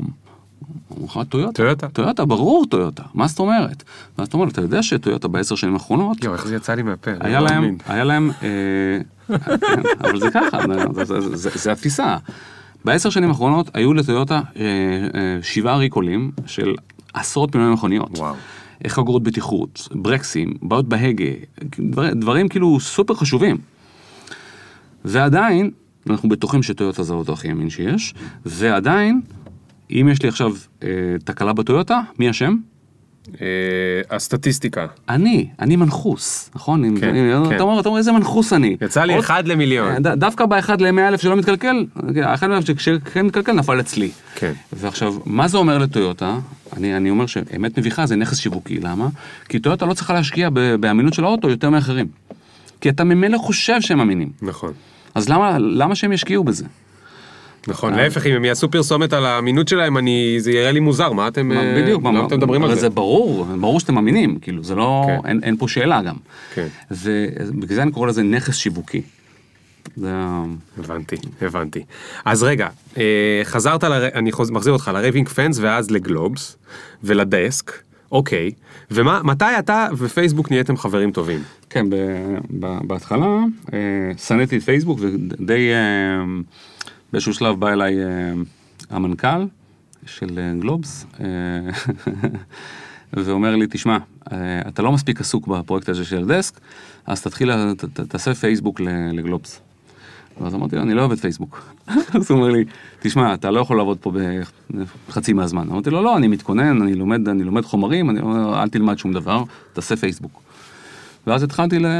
פתחתי עמוד פייסבוק והתחלתי לשים לינקים לכתבות. ואז אני מתחיל להתעצבן שאנשים לא נכנסים לכתבות. כאילו, מה אני מפרסם לינקים, אנשים לא נכנסים ללינקים. אני אומר, אז מה, מה קורה פה? כאילו, אתם לא בסדר. אה, כאילו, העולם לא בסדר. כאילו, אני בסדר, העולם לא בסדר. גם פייסבוק לא בסדר, מה, כולם, אז, כולם אשמים. אז זה סתם שטויות, מה אתה מפרסם לינקים, אנשים לא נכנסים, ולא רק זה, אנשים התעצבנו שאני מפרסם לינקים לכתבות. מה זה אם אנחנו, אם אנחנו רוצים לראות כתבות, אנחנו נלך לגלובס, נלך ל... אנחנו יודעים את הכתובת. למה, למה צריך אותך? אם אתה עושה בפייסבוק, בפייסבוק תעשה משהו אחר. והתעצבנתי על כולם, וכולם לא בסדר, וכולם... אה, זה, ואז אה, פתאום אה, ישבתי איזה יום אחד, ואמרתי, אוקיי, אוקיי, אוקיי, ככה זה לא יעבוד. ושיניתי פאזה. והתחלתי לחשוב על הדברים, על נקודת מבט של, ה, של, ה, של הגולשים, של המשתמשים, של ה... והבנתי שהסיפור שלי, לגבי איך שהעולם עובד בקטע הזה, לא, הוא לא נכון. שיניתי את הפאזה, והתחלנו לרוץ אה, בצורה, בצורה שהייתה שונה. אה, בסוף, אה, אה, עם הזמן, אה, למדתי להיות... אה, מה, אתה כאילו יש פה איזה משהו שאתה לא מספר, מה... לא, אני... אני אתה אני, נורא מצטנע נשמע לי, לא, אבל אתה לא יכול להצטנע, אתה באת לפודקאסט, אתה לא יכול להצטנע. מה היה שם, מה היה שם? אה, קודם כל אני יכול. Look at me. לא, לא, הנה, הנה, הנה, אני יכול. Watch me. לא, זה לא, אה, אמרתי לך, אה, אחד, הכללים שאני חי על פיהם את, החיים זה שאני לא הסיפור, אני מספר הסיפור. בסדר, אז תלמד אותי על שיווק בפייסבוק דרך נגיד- שלך. אז נגיד, כאילו, זה כלל שהוא חשוב. אם תזכור שאתה לא מעניין אף אחד, אף אחד, גם אנשים שעכשיו שומעים את הפודקאסט, אני לא מעניין אותם ואתה לא מעניין אותם. מה שמעניין אותם זה מה הם יכולים לקבל, או מה זה אומר עליהם. זה שני הדברים שמעניינים אותם. עכשיו, אתה לא יכול לשאול אותם את זה, כי, כי זה כי לא נעים, אבל כן. כאילו, מה, מה, אני, מה אני רובוט מתוכנת, מה אני אה, מרוכז בעצמי? כן, כן. אנחנו מרוכזים בעצמנו. אז איך גרמת ו- לאנשים ל- לקרוא גלובס כאילו? אז קודם כל, מה, ש... מה שעשינו, אה, התעסקתי, אה, ניסיתי מלא דברים, נכשלתי מלא, אבל אה, לא, לא לקחתי את זה קשה, וניסיתי הרבה דברים, ועשיתי כל מיני פרויקטים ותחרויות, ואז לא, לא, היה לי, לא היה לי תקציב פרסום, כאילו, אבל מה שכן יכלתי לקבל זה למשל אה, כל מיני צ'ופרים. אה, נגיד אה, תלושים לדומינוס פיצה, או תלושים לסינמה סיטי, או תלושים לשוני שוני של שוואץ', או למוזס היה ארוחת המבורגר ב-200 שקלים. כל מיני, עכשיו כן. זה דברים שהיו נותנים למנויים. והתחברתי וקיבלתי בצורה לא רשמית את זה, כאילו מה- מהחבר'ה של. שירות לקוחות. שירות לקוחות, קיבלתי את זה בצורה ש- שאני אוכל לתת את זה לאנשים ב... ב... ואז עוד לא היו הגרלות בפייסבוק? לא, לא, לא היה את הדברים האלה ממש, וכמעט כל דבר הייתי הראשון שעשה. אתה יודע, כאילו, אתה, נגיד, אה, תנו שם לתמונה, או דברים, כאילו, עשיתי תחרות של תנו שם לתמונה. ו... אה, היה, כאילו, עשיתי איזה פעם איזה, איזה סיפור של, אה, זה נקרא, אליפות המדיה החברתית. אוקיי. והשתתפו בזה כל מיני יחצני מסיבות וכל מיני אנשים שהם כל היום נמצאים בפייסבוק כל היום ואז כאילו פייסבוק זה לא משהו היום ת- תחשוב כאילו זה, זה לפני תשע שנים כאילו לרוב האנשים לא היה פייסבוק רוב האנשים זלזלו בפייסבוק זה היה כאילו מגוחך זה היה עלוב זה היה פתטי זה היה כאילו. אחרי שקיבלתי פעם שיחה מאימא שלי שהיא אומרת לי טוב אה, טוב תחזור לשחק בפייסבוק. כאילו מבחינתה זה לא היה עבודה גם. כן. כאילו זה שאתה... כאילו, כל הסביבה שלי לא, לא, לא העריכה את זה, וגם בגלל זה כל פעם שנפתח תפקיד בגלובס, הלכתי למנכ"ל ואמרתי שאני רוצה להיות, ש... להגיש מועמדות. נפתח, תפקיד של, של עורך שוק ההון, אז רציתי לקחת את זה. נפתח תפקיד של עורך פירמה, רציתי לקחת את זה. נפתח תפקיד של עורך G, נפתח תפקיד של סמנכ"ל לשיווק. ובכל כל פעם המנכ"ל אמר לי, לא, לא, תישאר איפה שאתה. אתה ת- ת- תעשה שם לעצמך, אל תדאג. כי טוב שם. מדי. תישאר שם, תישאר שם, תישאר שם. לא, הוא, לא- הוא לא, אה, זה לא עניין של טוב מדי או לא. הוא, אה, הוא באמת כאילו הסתכל עליי, הוא אומר לי, אתה ממש טוב בזה. ואמרתי לו, אבל אף אחד לא מכבד את זה. כאילו, אני, אני בעיה מבוגר, מתעסק בשטויות של פייסבוק כזה, כאילו, זה לא, לא רציני. אתה יודע, זה זה משהו רוצה- מעניין, שהיום, בגלל שכל איזה שנתיים יש פלטפורמה חדשה, או כל שנה, כן. טלגרם, אפשר תכף לדבר על טלגרם, אבל פייסבוק וסנאפצ'אט ואינסטה ו- וטוויטר ו- ו- ועוד לפני זה, גם מייספייס וזה, מגיעות פלטפורמות, עכשיו, מגיעות נורא נורא מהר, הן מגיעות כל כך מהר, שבאמת, אה, רוב האנשים באמת לא יודעים מה לעשות איתם. והם מחפשים איזה שהם leader ים, מנהיגים, שהם מסתכלים עליהם והם אומרים, אה, זה הטריק שהוא עשה. אה, תן שם לתמונה? זהו, אחרי שבוע כולם, תנו שם לתמונות, נכון? בכל העמודים, כן, זה זה- ככה. והאלה שבאים ו... בלתי נסבל, כן. האלה שבאים אבל שהם מייצרים את הרעיונות הראשונים, כן. הם באמת, כי, כי הפלטפורמות האלה זה מין כר יצירתיות, שבהתחלה זה נורא מבהיל, אבל ברגע שאתה מתייחס אליהם ככר ליצירתיות, אתה אומר, בוא'נה, יש פה חמר, ונתנו, יש לו חוקים לחמר, כן. אבל אני יכול לנסות ל- לעשות את הדברים אה, מופלאים. אגב, שם הרבה פעמים, כן הראשונים מנצחים, כי ברגע שהפלטפורמה, נגיד, היא לא אוהבת את הטריק שלך, היא סוגרת לך את הטריק, נכון? בפייסבוק כבר מלא דברים אי אפשר לעשות יותר. כן. אין אה, הזמנות למשחקים אה, ויראליים, כל מיני שטויות כאלה שפעם היו. כן, הם, הם אה, קודם קודם כל, כאילו, הכל מאוד מאוד דינמי, הכל מאוד משתנה, דברים שידעת, אם היית מומחה לפני שנתיים, ואתה היום בא ואתה אתה רואה שחצי ממה שאתה יודע לא רלוונטי, אבל זה לא בהכרח שיש לך, שהראשונים מנצחים, או לא, גם לא בדברים האלה. יש, אה, יש עניין אבל שיש תקופות בפלטפורמות, למשל ב, זה היה בפייסבוק פעם וזה היה ב, ב, באינסטגרם, אה, זה עדיין במידה מסוימת, שאתה יכול לבנות, אה, לבנות following. כן. בצורה יחסית, אה, יחסית זולה. ובזמנו אה, פייסבוק היה פלטפורמה שהיא מאוד מאוד engaging והיית מקבל חשיפה יפה, למרות שתמיד התלוננו, אבל גם כאילו בזמנו היה 16% לדף מותג, ודף פרטי היה, אתה יודע, אחד, לש... אחד לשלושה רואה אותך. אז היום מתלוננים כי, כי זה, היום זה, זה נהיה ממש ממש תחרותי וממש קשה. אה, אם אתה עם דף מותג, אז רוב הסיכויים שלא רואים אותך בכלל. כן. כאילו, כן. אבל אה, אז זה היה, זה היה, זה, זה היה יחסית קל. לפני, נגיד לפני אה, שש או שבע שנים, משהו כזה, התחלתי, התחלתי לעבוד עם איזשהו מותג, בניתי קהילה של שני מיליון איש. שני מיליון. כן, בצורה אורגנית בארץ? לא, אמריקאי. אמריקאי. כן, כן, לקוח אמריקאי. אבל, אתה רואה, היום אי אפשר לעשות את זה. כן. לפני, כאילו, השיטה שהשתמשתי וזה, זה, זה, זה פשוט לא עובד עכשיו. אבל זה משהו שעשיתי לפני, של... כאילו, נגיד, עד לפני שלוש שנים זה עבד, וזה הפסיק לעבוד. למה? כי uh, פייסבוק uh, הנפיקה, הנפיקה בוול סטריט, והם צריכים להראות שהם צומחים, אז הם, הדרך הכי קלה לייצר צמיחה, זה להרוג את האורגניות ולהכריח אותך לשלם כסף. כן. אם אתה רוצה לדבר עם הקהל. כן. עכשיו, כל פעם שהקהל שם זה בסדר, אם, אם הקהל יתחיל לעבור, ל- יזלוג לפלטפורמות אחרות שהן לא של פייסבוק, אז זה כבר בעיה אחרת. כן. אה, כרגע... אלא אם פייסבוק קנה אותם. כן, תראה, הקהל כרגע זולג בעיקר ל... אם- הוא עוזב את פייסבוק, הוא, הוא זולג לאינסטגרם ובגלל זה הם קנו אותם. נכון. אחד הדברים שאנשים, אה, וזה חזר על הרעיון של raving fans, של אוהדים שרופים. הסיבה מספר אחת, למה, למה חברות נרכשות במחירים שהם נראים לנו הזויים, זה, זה כי הם הצליחו לייצר חיבור לאוהדים שרופים, ל-raving fans, שמאיימים על הביזנס העיקרי, על הליבה של העסקים, של זה שקונה. אה, הבנתי. זאת אומרת, אם עכשיו אה, הסיבה, הסיבה מספר אחת, למה פייסבוק קנתה את אינסטגרם, למרות שאין אין לאינסטגרם איזה משהו שפייסבוק לא יכלה לשכפל בשני מיליון דולר, כן? אה, תחשוב, כאילו פייסבוק אם רוצים לבנות משהו, לא להם כלום לשווק אותו. השיווק הוא חינם, היום, לרובנו זה, זה עיקר ההוצאה, כן. ה-customer acquisition, לפייסבוק זה לא עולה כסף, לגוגל זה לא, זה, זה, זה לא עולה כסף, זה חינם. כן, גוגל פלוס הגיע ל-300 מיליון אנשים בשנה וחצי, שנתיים, בחינם. איזה קל להם. עם מוצר גרוע. אבל, אבל הנקודה, שזה המוצר, הוא לא היה גרוע מבחינה פונקציונלית, הוא עבד. נכון, נכון. מה שהיה גרוע שהוא לא יצר חיבור רגשי. raving fans נוצרים בגלל חיבור רגשי. וזה חיבור שאי אפשר, ל... כאילו, זה לא שאי אפשר, קשה מאוד, קשה מאוד להסביר אותו. קשה מאוד להסביר אותו. ב... תחשוב שאינסטגרם, הלקוחות הכי טובים של פייסבוק עברו לאינסטגרם. ופייסבוק רואים את המספרים, הם יודעים לנתח את המספרים האלה, הם חברה מעולה בזה, כי הם יודעים מי הלקוחות, הם, הם חברה שיודעת מי הלקוחות, ב- ב- ב- הם בין הטובים בעולם בזה. והם רואים שהלקוחות הכי טובים שלהם התאהבו בדבר, בפלטפורמה הזאת, והם נמצאים שם הרבה יותר. כן.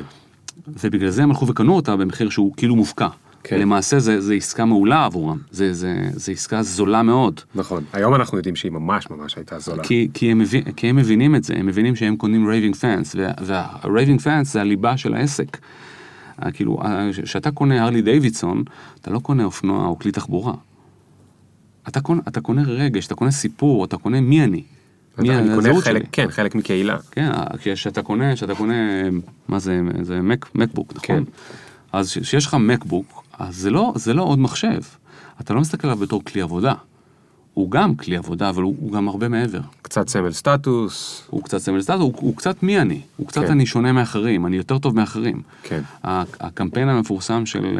של... שמדהים אגב ש- שזה תמיד עובד, כאילו, תמיד הדברים האלה עובדים בשנים קדימה, אז עכשיו כבר לכולם יש מק, אנשים עדיין מרגישים את זה רגשית, שזה עדיין, מה- זה- עדיין, אתה- אתה עדיין שזה נורא זה. מצחיק. אני ישבתי לפני כמה שנים בבית קפה בווניס, ווניס ביץ', שזה, עכשיו, הייתי היחידי בבית קפה. כי שישב- העלמת לו בים. לא, לא. אה, לא היחידי בבית קפה. לא, לא. הייתי היחידי אוקיי. בבית קפה שישב עם- עם, אה, עם דל. כן. כולם היו עם מק. כאילו עכשיו כזה, כזה אנשים מסתכלים עליך כזה כאילו אתה מוזר, וממשיכים לעבוד. וכאילו, מי זה המוזר הזה שבא עם משהו שהוא לא מרגל מק? סיני. כן, לא, הוא לא מק. לא, איזה איש מוזר אתה. כאילו זה, זה הפך להיות משהו שהוא כמו התלבושת החידה כזה, כאילו, אם, אם אין לך את זה, הסימן, זה סימן לא טוב. אז תגיד, עד מתי היית בגלובס? עד אה, 2010. עד 2010. סוף ו- 2010. ואז? כן. אז אה, בסוף, ככה באמצע... רגע, רגע, רגע. כן. אתה באותו זמן גם בפייסבוק שלך האישי, היית אה, עושה עניינים, אני, מאיפשהו יש לי בזיכרון, כן, כן. אז- זיכרונות, אני- שיש לך כל מיני תמונות עם אה, לא יודע כמה לייקים, 100 אלף לייקים, מיליון לייקים, משהו הזוי. לא, לא, מיל, מיליון לא, לא היו לי. לא נראה לי יש אה, מיליון בארץ לכלום. לא יודע, אבל אז, קודם כל, אה, כשאני התחלתי ל- לפרסם, 30 לייקים זה היה הרבה לפוסט. נכון. הרבה. זה היה, זה היה כאילו, זה היה, אם, כאילו, אם הייתי מצליח להשיג עשרה בהתחלה, זה היה וואו, כאילו עשיתי משהו טוב. עם הזמן זה, זה, נהיה, זה נהיה כאילו אה, יותר קל להביא את ה... את ה כי, פשוט כי היו יותר אנשים, וגם אנשים פחות התביישו ללחוץ לייק. פעם אנשים אמרו לך, רגע, מה זה אומר שאני, כן. מה זה אומר שאני לוחץ לייק? ראית את זה? מי ראה את זה? אמא שלי ראתה שלחצתי לייק על אה, זה? אני, כאילו, מה שעשיתי, אני אמרתי, כאילו, קודם כל, אני, רוצה לייצר תחושה של הדדיות. זאת אומרת, אה, אם אתה טרחת וכתבת תוכן, אז קודם כל אני אוהב אותו, ו, ולחצתי לייק, ואז התחלתי ללחוץ גם לייק על דברים שלא ממש קראתי. הייתי עובר כמו מכונה כזה, כמו רובוט, אנשים, אנשים היו בטוחים שזה רובוט, אבל זה, זה הייתי אני, אה, והייתי לוחץ לייק על כל דבר, והיה מלא אנשים שזה גם עצבן אותם. ואז הם התחילו לקרוא לי Mister Like, זה היה כאילו אה, עלבון. Mister Like, Mister Like, אה, Mister Like, זה היה סוג של זלזול. ואז הפכתי את זה לכינוי. אוקיי, כאילו, הפכת אותו. הפכתי את זה למשהו שלילי לחיובי כביכול, והתחלתי להיות Mister Like. ואז, ואז כאילו הייתי פוגש אנשים, אמרו לי, וואו, Mister Like עשה לי לייק. כאילו, פתאום זה, זה נהיה... עכשיו זה, זה היה כזה מגוחך, אבל כאילו זה היה כזה. ו... אז אה, הזמינו אותי לאיזה, לאיזה כנס בברלין, ובאותו כנס הייתי שם עם אה, שם יוסי ורדי, ינון לנדנברג, אה, יושב ראש בורדה, שזה אחד הגופי המדיה הגדולים בגרמניה, אם לא באירופה, והיושב ראש של, איך זה נקרא, העיתון של אקשל שפרינגר, שזה ה, כאילו זה גוף המדיה הגדול באירופה, כאילו זה, יש להם את העיתון הכי נקרא באירופה, בילד, עיתון גרמני. והם אגב, כאילו שניהם אה, אוהבי ישראל והם מאוד ליברליים, ובאקסל שפרינגר אתה חייב לחתום בתור עיתונאי, שאתה מכיר בזכותה של ישראל להתקיים, אם אתה, אם אתה רוצה לעבוד וואו. שם. הם לא מוכנים לקבל עיתונאי שלא חותם על זה. וואו. הם ממש אוהבים את ישראל. זה כאילו סיפור ממש חזק, ממש כיף, כזה, אתה, אתה, אתה, אתה מרגיש כאילו נוח להיות ישראלי שם. בטוח. ו- וכאילו, ו- ואני זוכר שהיינו היינו באיזה אירוע כזה, וזה כזה, כזה טיפה קרירות גרמנית, ואז אני, אני, אני, מנסה, אני מנסה כזה לה- לה- להפיח חיים באווירה, ואני אומר לי, ינון לנדברג, בואנה, אה, באת, באת עם חולצה ורודה, אתה בטח מאוד בטוח בגבריות שלך. ואז אז, אז כזה, כאילו, כל הגרמנים כזה מחייכים כזה, ולא מבינים את ההומור, ההומור הישראלי, ואז יוסי ורדי אומר להם, אה, אה, you know, one of us is gay. אז הם כזה, עכשיו הם בלחץ, הם כזה מסתכלים, הם לא, הם לא מבינים מה, מה קורה, ואז הוא ממשיך. Uh, if you give me a kiss, I will tell you who it is. אה, קיצור, אה, לא לא ממש התחברו להומור הישראלי, אה, אבל אני יורד מהבמה, כן, דיברנו על מדיה חברתית, עיתונים וכולי, ואז אני מקבל אס.אם.אס. ב-אס.אם.אס רני רהב, הוא אומר לי, אני אני הולך להקים פעילות של מדיה חברתית, אתה רוצה להיות שותף שלי, להרים את זה? אה, מסתבר, אני הייתי בברלין, וגם הוא היה בברלין, לא ידענו את זה. הוא היה בהופעה של שקירה או משהו כזה. אוקיי. אה, וכתבתי לו כן. אז הוא כתב לי, כאילו, תבוא למשרד ביום ראשון ונסגור את זה. והגעתי אליו למשרד, אחרי 20 דקות כבר אה, התחלנו לכתוב חוזה בכתב יד. כי מה הוא רצה ממך? הוא רצה, הוא רצה כאילו לתת, הוא הבין שהמדיה החברתית חייבת לתת כאילו מענה משלים לפעילות של היחסי ציבור, ו... והוא רוצה כאילו מישהו שהוא ממש טוב, הוא בדק מי ממש טוב והמליצו עליי, כן. אז הוא התקשר אליי ואמר לי בוא. והייתי וכמה זמן זה החזיק? שם שנתיים, גם כאילו שתבין שהוא אה, הוא הזמין בזמנו את המנהל תקשורת שיווקי של בנק פועלים, הוא, אה, הוא כאילו התקשר להגיד לה שהוא רוצה אה, להביא אותי בתור זה, אז היא אמרה לו, אה, אם אתה מביא את אליאב, יש לך לקוחה ראשונה. כאילו עוד לפני שהגענו, עוד לפני שזיכמנו משהו וזה, היא כבר כאילו הסכימה, לקחת. אז הוא, כאילו זה נתן לו המון... הגיע עם המלצה. כן, כאילו הגיע עם ביטחון מהשוק. אה, אבל מאיפה היא מכירה אותך? היא הכירה אותי מהפייסבוק. מהפייסבוק, ביליתי אוקיי. הרבה מאוד בפייסבוק, אני אוקיי. עדיין, עדיין נמצא שם לא מעט. אה, זהו. אה, ואחרי רני רהב? אחרי רני רהב אה, הקמתי אה, פעילות עצמאית. בהתחלה אה, רציתי להקים כאילו משהו שהוא דומה, זאת אומרת להתמקד בלקוחות ישראלים. עשיתי את זה שנה וחצי וזה לא ממש, לא נהניתי מהעבודה, לא נהניתי מה, מה, מהלקוחות, זה היה more of the same. יש, ומה עשית להם כאילו אה, איזה עניין? אסטרטגיית רשתות חברתיות? יש איזה עניין, לא, זה, זה, אם זה היה אסטרטגיה זה היה בסדר, אבל הבעיה שהם, אה, שהם אנשים באים, אז, אז קודם כל כאילו, אה, אם אתה עכשיו מציע נגיד כמה אפשרויות, אתה יכול להיות בטוח שהם, שהם יבחרו באפשרות הכי גרועה. כאילו, אם אתה מסתכל על זה מהצד, אתה, זה נראה לך כאילו, יש, יש כאילו מישהו שהוא לכאורה מבין בתחום, כאילו, לכאורה, לא, לא בהכרח, אבל... בחברה. לא. אתה, אתה היועץ, מה שנקרא, אתה היועץ, אתה מגיע, אתה כאילו לא מבין בתחום, ומולך עומד הבן אדם שהוא אמור, אמור לשכור את שירותיך, הסכים לשכור את שירותיך, ומאותו רגע שהוא הסכים לשכור את שירותיך, הוא בעיקר מפריע לך לעבוד. זה מה שהוא עושה. הוא מסביר לך למה אי אפשר, למה זה, הוא בוחר את הדברים הכי גרועים, הוא מכריח אותך לעשות דברים לא נכונים, וגם אם... אתה מדבר על מותגים גדולים אני מניח. כן, כן. כן, זה מדהים. ככל שהמותג יותר אה, גדול והצליח בסיבוב הקודם, בדור הקודם, כן. ידע לעשות פרסומות טלוויזיה, אז יותר קשה לו עם אה, זה, המדיה זה, הזאת. זה כאילו לא, הם, הם לא מבינים את זה. עכשיו, אה, אתה יודע, עשינו, עשינו בזמנו, עבדתי עם, עם, עם, עם חברה מאוד מאוד גדולה, פעם הייתה הכי גדולה בארץ, ו, ואנחנו מסתכלים על כאילו כל מה שעשינו בשלוש שנים האחרונות. ואני אומר להם, אתם שמים לב, כאילו, הקמפיינים שעשיתם, שהתבוססו על תובנות ממדיה חברתית, עבדו לכם, שלושה קמפיינים עבדו לכם, ושלושה נכשלו לכם. כל הקמפיינים שבאו מהפלנרים שלכם נכשלו, הקמפיינים שהגיעו מתובנות של מדיה חברתית עבדו. מה המסקנה? אתה כאילו, עכשיו עדיין ממשיכים עם אותה, עם אותה, זה, העניין גם- שאנשים, יש להם את הסיפור של איך העולם עובד, כן. וככה זה עובד. אבל אתה גם זה- סבלת, כי אתה היית בדור שלדעתי הוא כבר לקראת סיום, כן. שהיה צריך לחנך את המותגים, שבכלל לזרוק כסף על אה, שיווק באינטרנט. הרי היה, היו איזה, היה כן, איזה היה. עשור, איזה שמונה, שש שנים קשות מאוד לכל מי שהיה, ב... והבין, הוא ידע, מי שמבין בשיווק, הוא ידע כן. שזה הערוצים הכי זולים עם ה-ROI הכי טוב והיכולת to analyze, להבין כמה באמת מכירות היו הכי טובות, ומולו ישב איזה מישהו בשטראוס או תנובה או זה, לא רוצה ללכלך, אבל בכל מיני מקומות כאלה, אה. ולא הבין למה הוא לא רוצה לעשות עוד פרסומת בטלוויזיה. זה... היה צריך לחנך את השוק, זה- מה זה- לעשות? זה היה ברמה כזו שהיינו אומרים להם, בואו, תורידו, תורידו 2% מהתקציב של הטלוויזיה, אני עושה לכם אה, הרבה יותר אימפקט בסושיאל מדיה, והם לא כן. הסכימו. כן. אה, היום, היה מקרים שזה, ש, ש, שכן, ש, שכן קיבלנו את ההזדמנות וכן הצלחנו. אה, ו, אבל בדרך כלל זה לא קרה.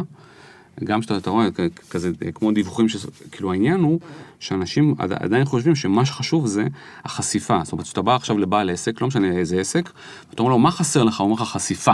כן. הוא לא אומר לך, המוצר שלי לא מספיק טוב, או שגם אם, הוא מניח שאם אנשים יראו את הפרסומת, הם יקנו. כן. ואני אומר להם, זה לא עובד ככה. כי גם כשאנשים רואים אותך, יש את עיקרון הזלזול. אני מניח שאתה לא טוב. אני מניח שמה שאתה אומר לי לא נכון. מה, זה לכל מותג חדש? זה, או- זה, זה, זה גם בין אנשים. כשאתה פוגש מישהו חדש, מה אתה, אתה ישר נותן לו קרדיט, אתה אומר, איזה, איזה תותח לא, הוא? אני קודם כל לא נותן לו קרדיט. אתה חושד. כן, עכשיו, עכשיו, יש לזה גם סיבה טובה. כאילו, גם אבולוציונית, זה חשוב מאוד לחשוד, אבל גם יש לך הרבה מקרים שבדקת אנשים, ובאמת לא, הם לא היו מי יודע מה. כן. עדיין, אבל הנקודת, הנקודת מוצא היא כזאת, שאתה חושד, אתה מזלזל, אתה נותן, אתה נותן את הפרשנות השל... הפחות מחמיאה. כן. עכשיו, מה זה אומר? אני, אתה, אני לא אומר, זה בסדר, לא בסדר. זה העולם. זה לא מעניין, ככה זה עובד. ואתה בתור מותג, אתה בא, אתה בא לספר לי סיפור, אז אני ישר מחפש מה לא בסדר בסיפור. כן. זה נקרא, כאילו, שאתה, שאתה, שאתה, השלב הזה שאני פוגש את המסר שלך, כן, נראה, נראה במקום של זיהוי, אני קורא לזה עיקרון, עיקרון המשתמע. כן, נגיד שאני עכשיו רוצה להכיר לך בחורה. ככה כן. אני מסביר את זה, ל- שיהיה קל. נגיד שאני רוצה להכיר לך בחורה, אבל יש, יש לי את האפשרות, אני, אני שם מודעה, ומהמודעה הזאת בלבד, אתה, אתה ואני לא ממש מכירים, אתה לא יכול לסמוך על המילה שלי. כן. אתה אומר, אני, יש פה, זה, קיבלת פתק, יש מילה אחת שכתובה בפתק, שהיא מתארת את הבחורה. מהמילה הזאת אתה צריך להחליט אם אתה רוצה לעשות דייט, כן או לא. וואו. בסדר? עכשיו, במילה הזאת, הספציפית, כתוב על הבחורה, היא בחורה טובה. מה אתה מדמיין? איך היא נראית? אה, לא טוב. אתה מבין עכשיו מה עשית? כן. אתה הנחת שאם אמרתי על הבחורה שהיא טובה, סימן, אם, אם, אם זה מה שאמרו לי עליה, סימן שהיא לא נראית ממש טוב. היא, היא כאילו, יש לה אישיות טובה. כן. עכשיו, לאיזה בחורה יש אישיות טובה? בחורה שצריכה אישיות טובה, כי אין לה משהו אחר להציע. כן. כמובן אנחנו לא מזלזלים פה חס וחלילה לא, שלא ישתמע זה, אנחנו מדברים ש- על ה- איך התפיסה... כן, זה, זה, זה, זה מה שקורה. עכשיו, עכשיו אני, אני אשאל אותך שאלה אחרת.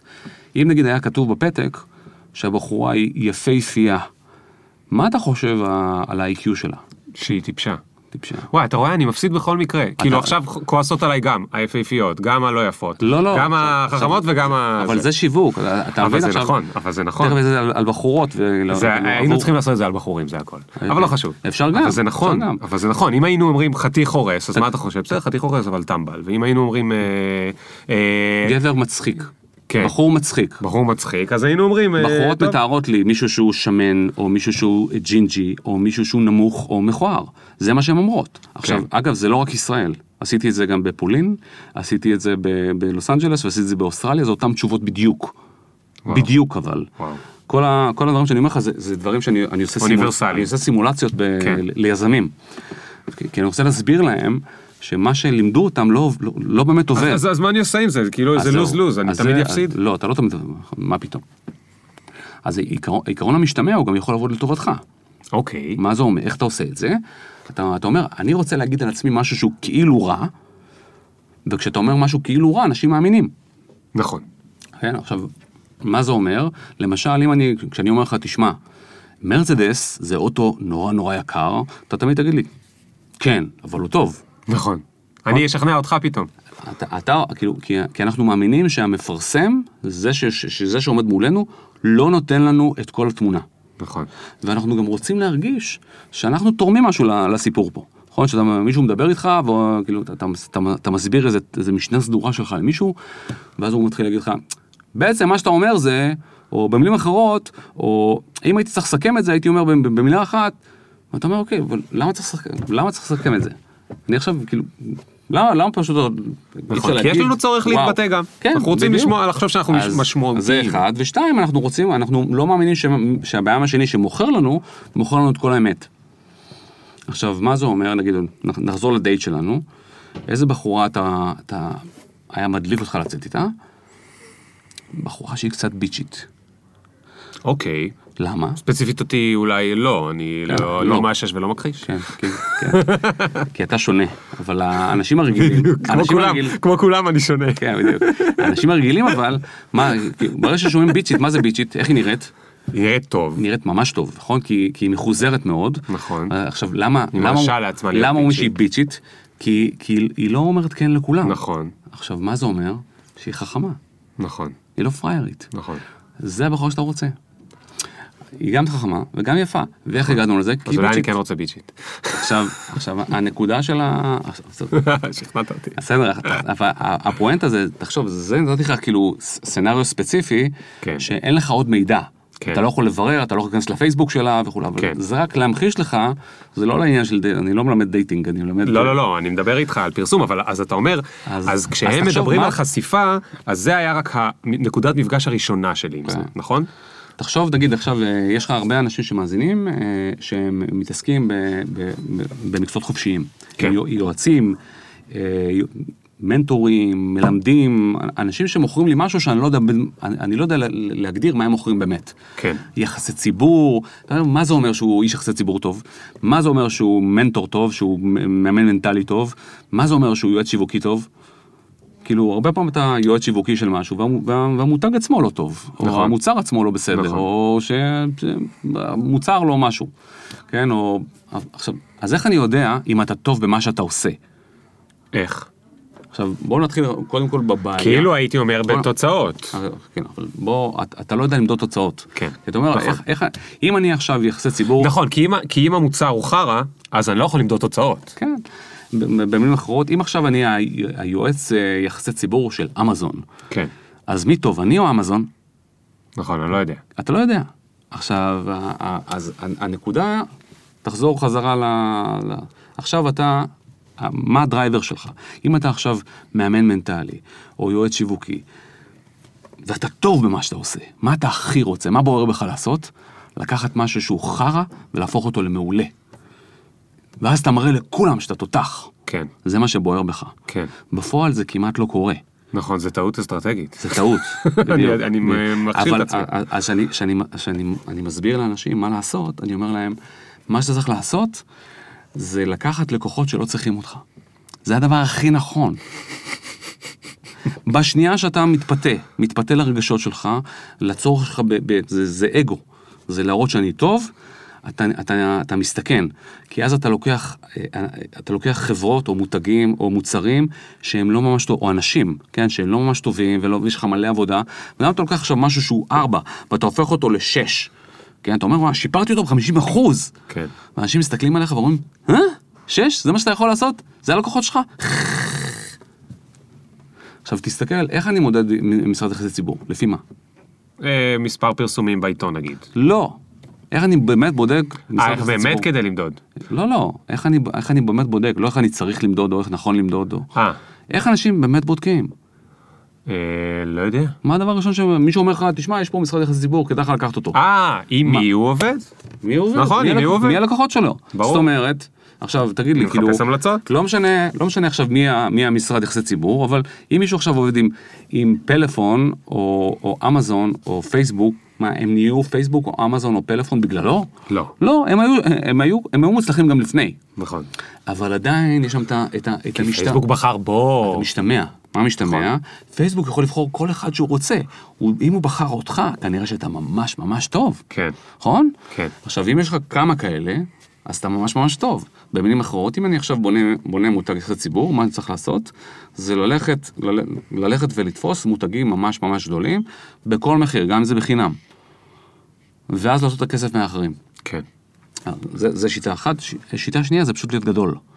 כי ב, ב, בעולמות של- אחד, אחד הדברים האחרים שאנשים מחפשים, גדול זאת אומרת שיהיו לי 100 עובדים? הרבה עובדים. לא צריך 100 עובדים, אה, אם יש לך גם, גם 20 עובדים זה, זה, זה יפה מאוד, וממילא החברות הגדולות בשוק הן לא מתחרות שלך. כן. מה הכוונה? אם אני עכשיו, אה, משרד אה, דני לוי, רינה שלמור ורני רהב, הם לא באמת מתחרים. כי, כי אם רני רהב לוקח את סלקום ואירינה שלמור לוקחת את פלאפון, הם לא מתחרים. כן. הם לא יכולים לקחת את, את סלקום או פלאפון אחד מהשני. נכון. הם, הם הפוך ממתחרים. אז הם, הם, הם מסתדרים יפה. כן, כי, כי, כי בשוק הלקוחות נורא נורא בלחץ ש, שתעשה גם וגם. ואז מה, מה קורה? אתה ההפך, ככל שאתה בחמישייה המובילה של המשרדים, אתה לא מתחרה באחרים. זה כאילו תחרות, אבל זה לא באמת תחרות. אבל תגיד רגע אליאב, אני, אני חייב שתגיד לי מה לעשות עם הפרסומת. אז עשיתי את הפרסומת, ולא משנה מה שמתי שם, זלזלו בי. לא, לא, זה, אוקיי? לא, זה לא, לא אמרתי לא משנה. אתה צריך לחשוב... אה, לא, יש את האופציה שיצאתי קצת רע, אה. שזה אמרת לי שאני יכול לצאת קצת רע, אבל... אבל לא, זה, זה, זה, צריך להבין את המשתמע. כן. עכשיו, מה זה אומר משתמע? אם אתה עושה משהו שהוא לא אינטואיטיבי לעשות, מה, מה, מה אנחנו רוצים, שאתה בא, בא ללקוח שלא מבין כלום, אתה אומר לו, אני רוצה לשווק אותך, מה אומר לך? מי, מי הוא רוצה שיהיה לקוחות שלו? כולם, כן, כמה כולם. שיותר, כמה כולם, שיותר. אני רוצה לצמוח, האסטרטגיה שלי זה לצמוח, זה לא אסטרטגיה. אבל אני רוצה לצמוח, אבל אני רוצה כמה שיותר לקוחות. כולם רוצים כמה שיותר לקוחות. אבל מה הלקוחות וגם רוצים? את אותם לקוחות. מה, מה הלקוחות רוצים? אה, ערך. הלקוחות רוצים, אה, ערך זה, זה מונח אמורפי, אבל הלקוחות רוצים דברים, דברים מוזרים כמו להרגיש חשובים, להרגיש שיש, ש, ש, ש, ש, נחשקים. שייכים, שייכים למשהו, הם רוצים להרגיש שיש להם ערך עצמי, הם רוצים להרגיש ש, שהם יותר טובים מאחרים, וכולי וכולי. יש הרבה דברים שאנחנו צריכים, כן? זה, זה, המנעד הוא שונה, כאילו, אנחנו, זה כמו אקולייזר כזה שיש לך פה, אתה... אז כאילו, לכל אחד מאיתנו חשוב משהו אחר. יש אנשים שחשוב להם ודאות, כן, נגיד שאתה מוכר ללקוח שהוא אה, לקוח corporate. מה חשוב לו? חשוב לו, אחד, שלא יפטרו אותו בגלל שהוא בחר בך. שתיים, חשוב לו שאולי ש... שלא יהיה לו, שיהיה לו, לא יהיה לו חרדות. תן, תפתור לו את הבעיה של האנזייטי, שיש לו אנזייטי, כן. הוא, הוא, הוא, הוא בטירוף, אה, כי הוא לא יודע מה קורה. תן לו, תן לו מידע, תראה לו מה קורה. מספיק שהוא ידע מה קורה.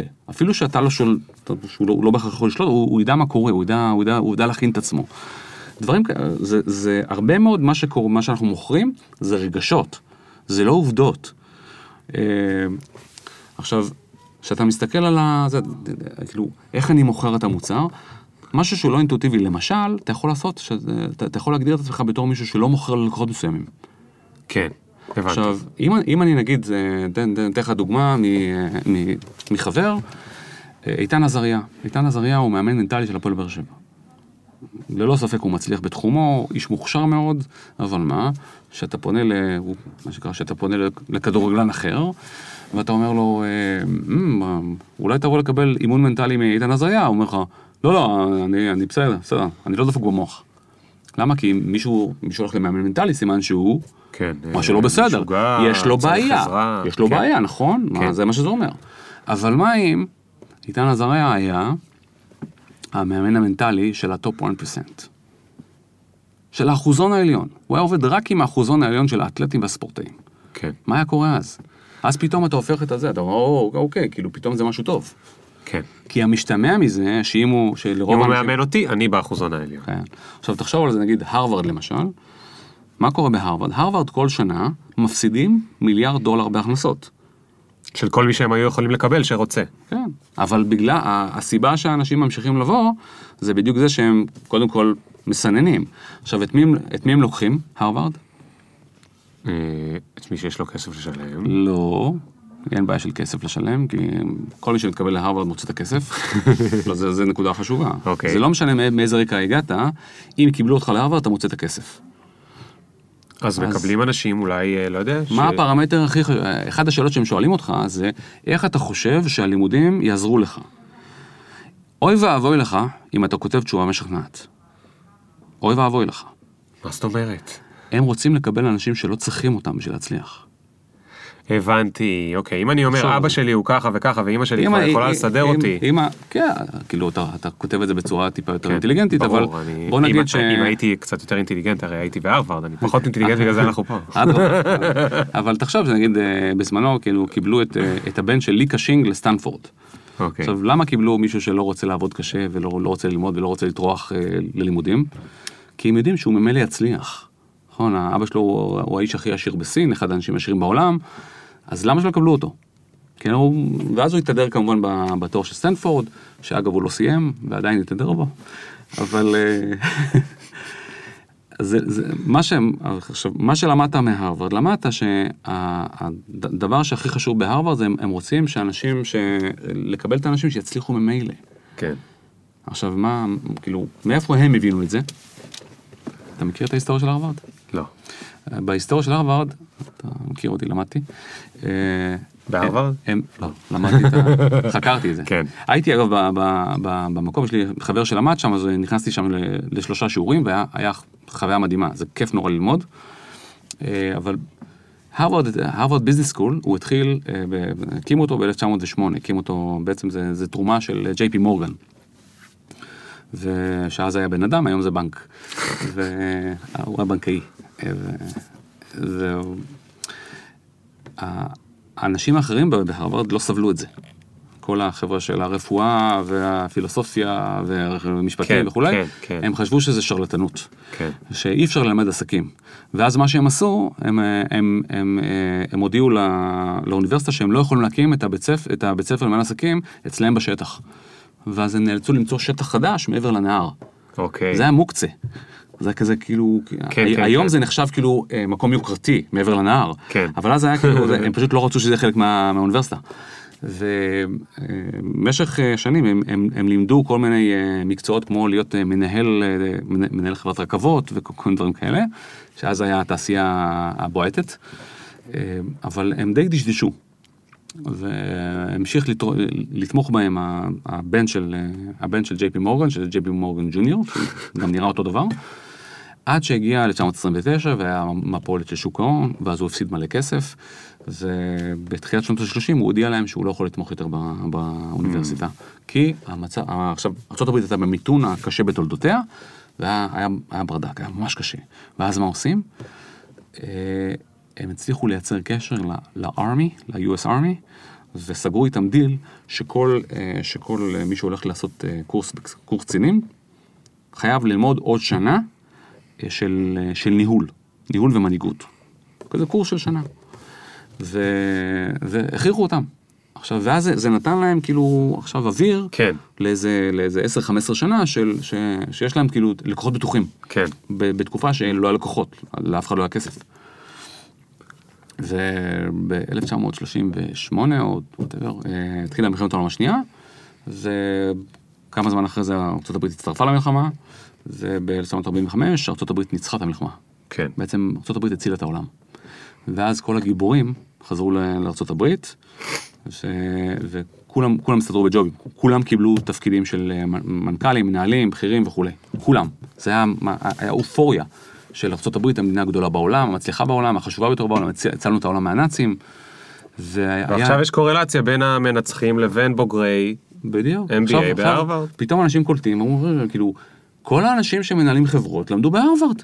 סימן ש... איזה, איזה בית ספר למנהל עסקים הוא הכי טוב בעולם? הרווארד. מדהים.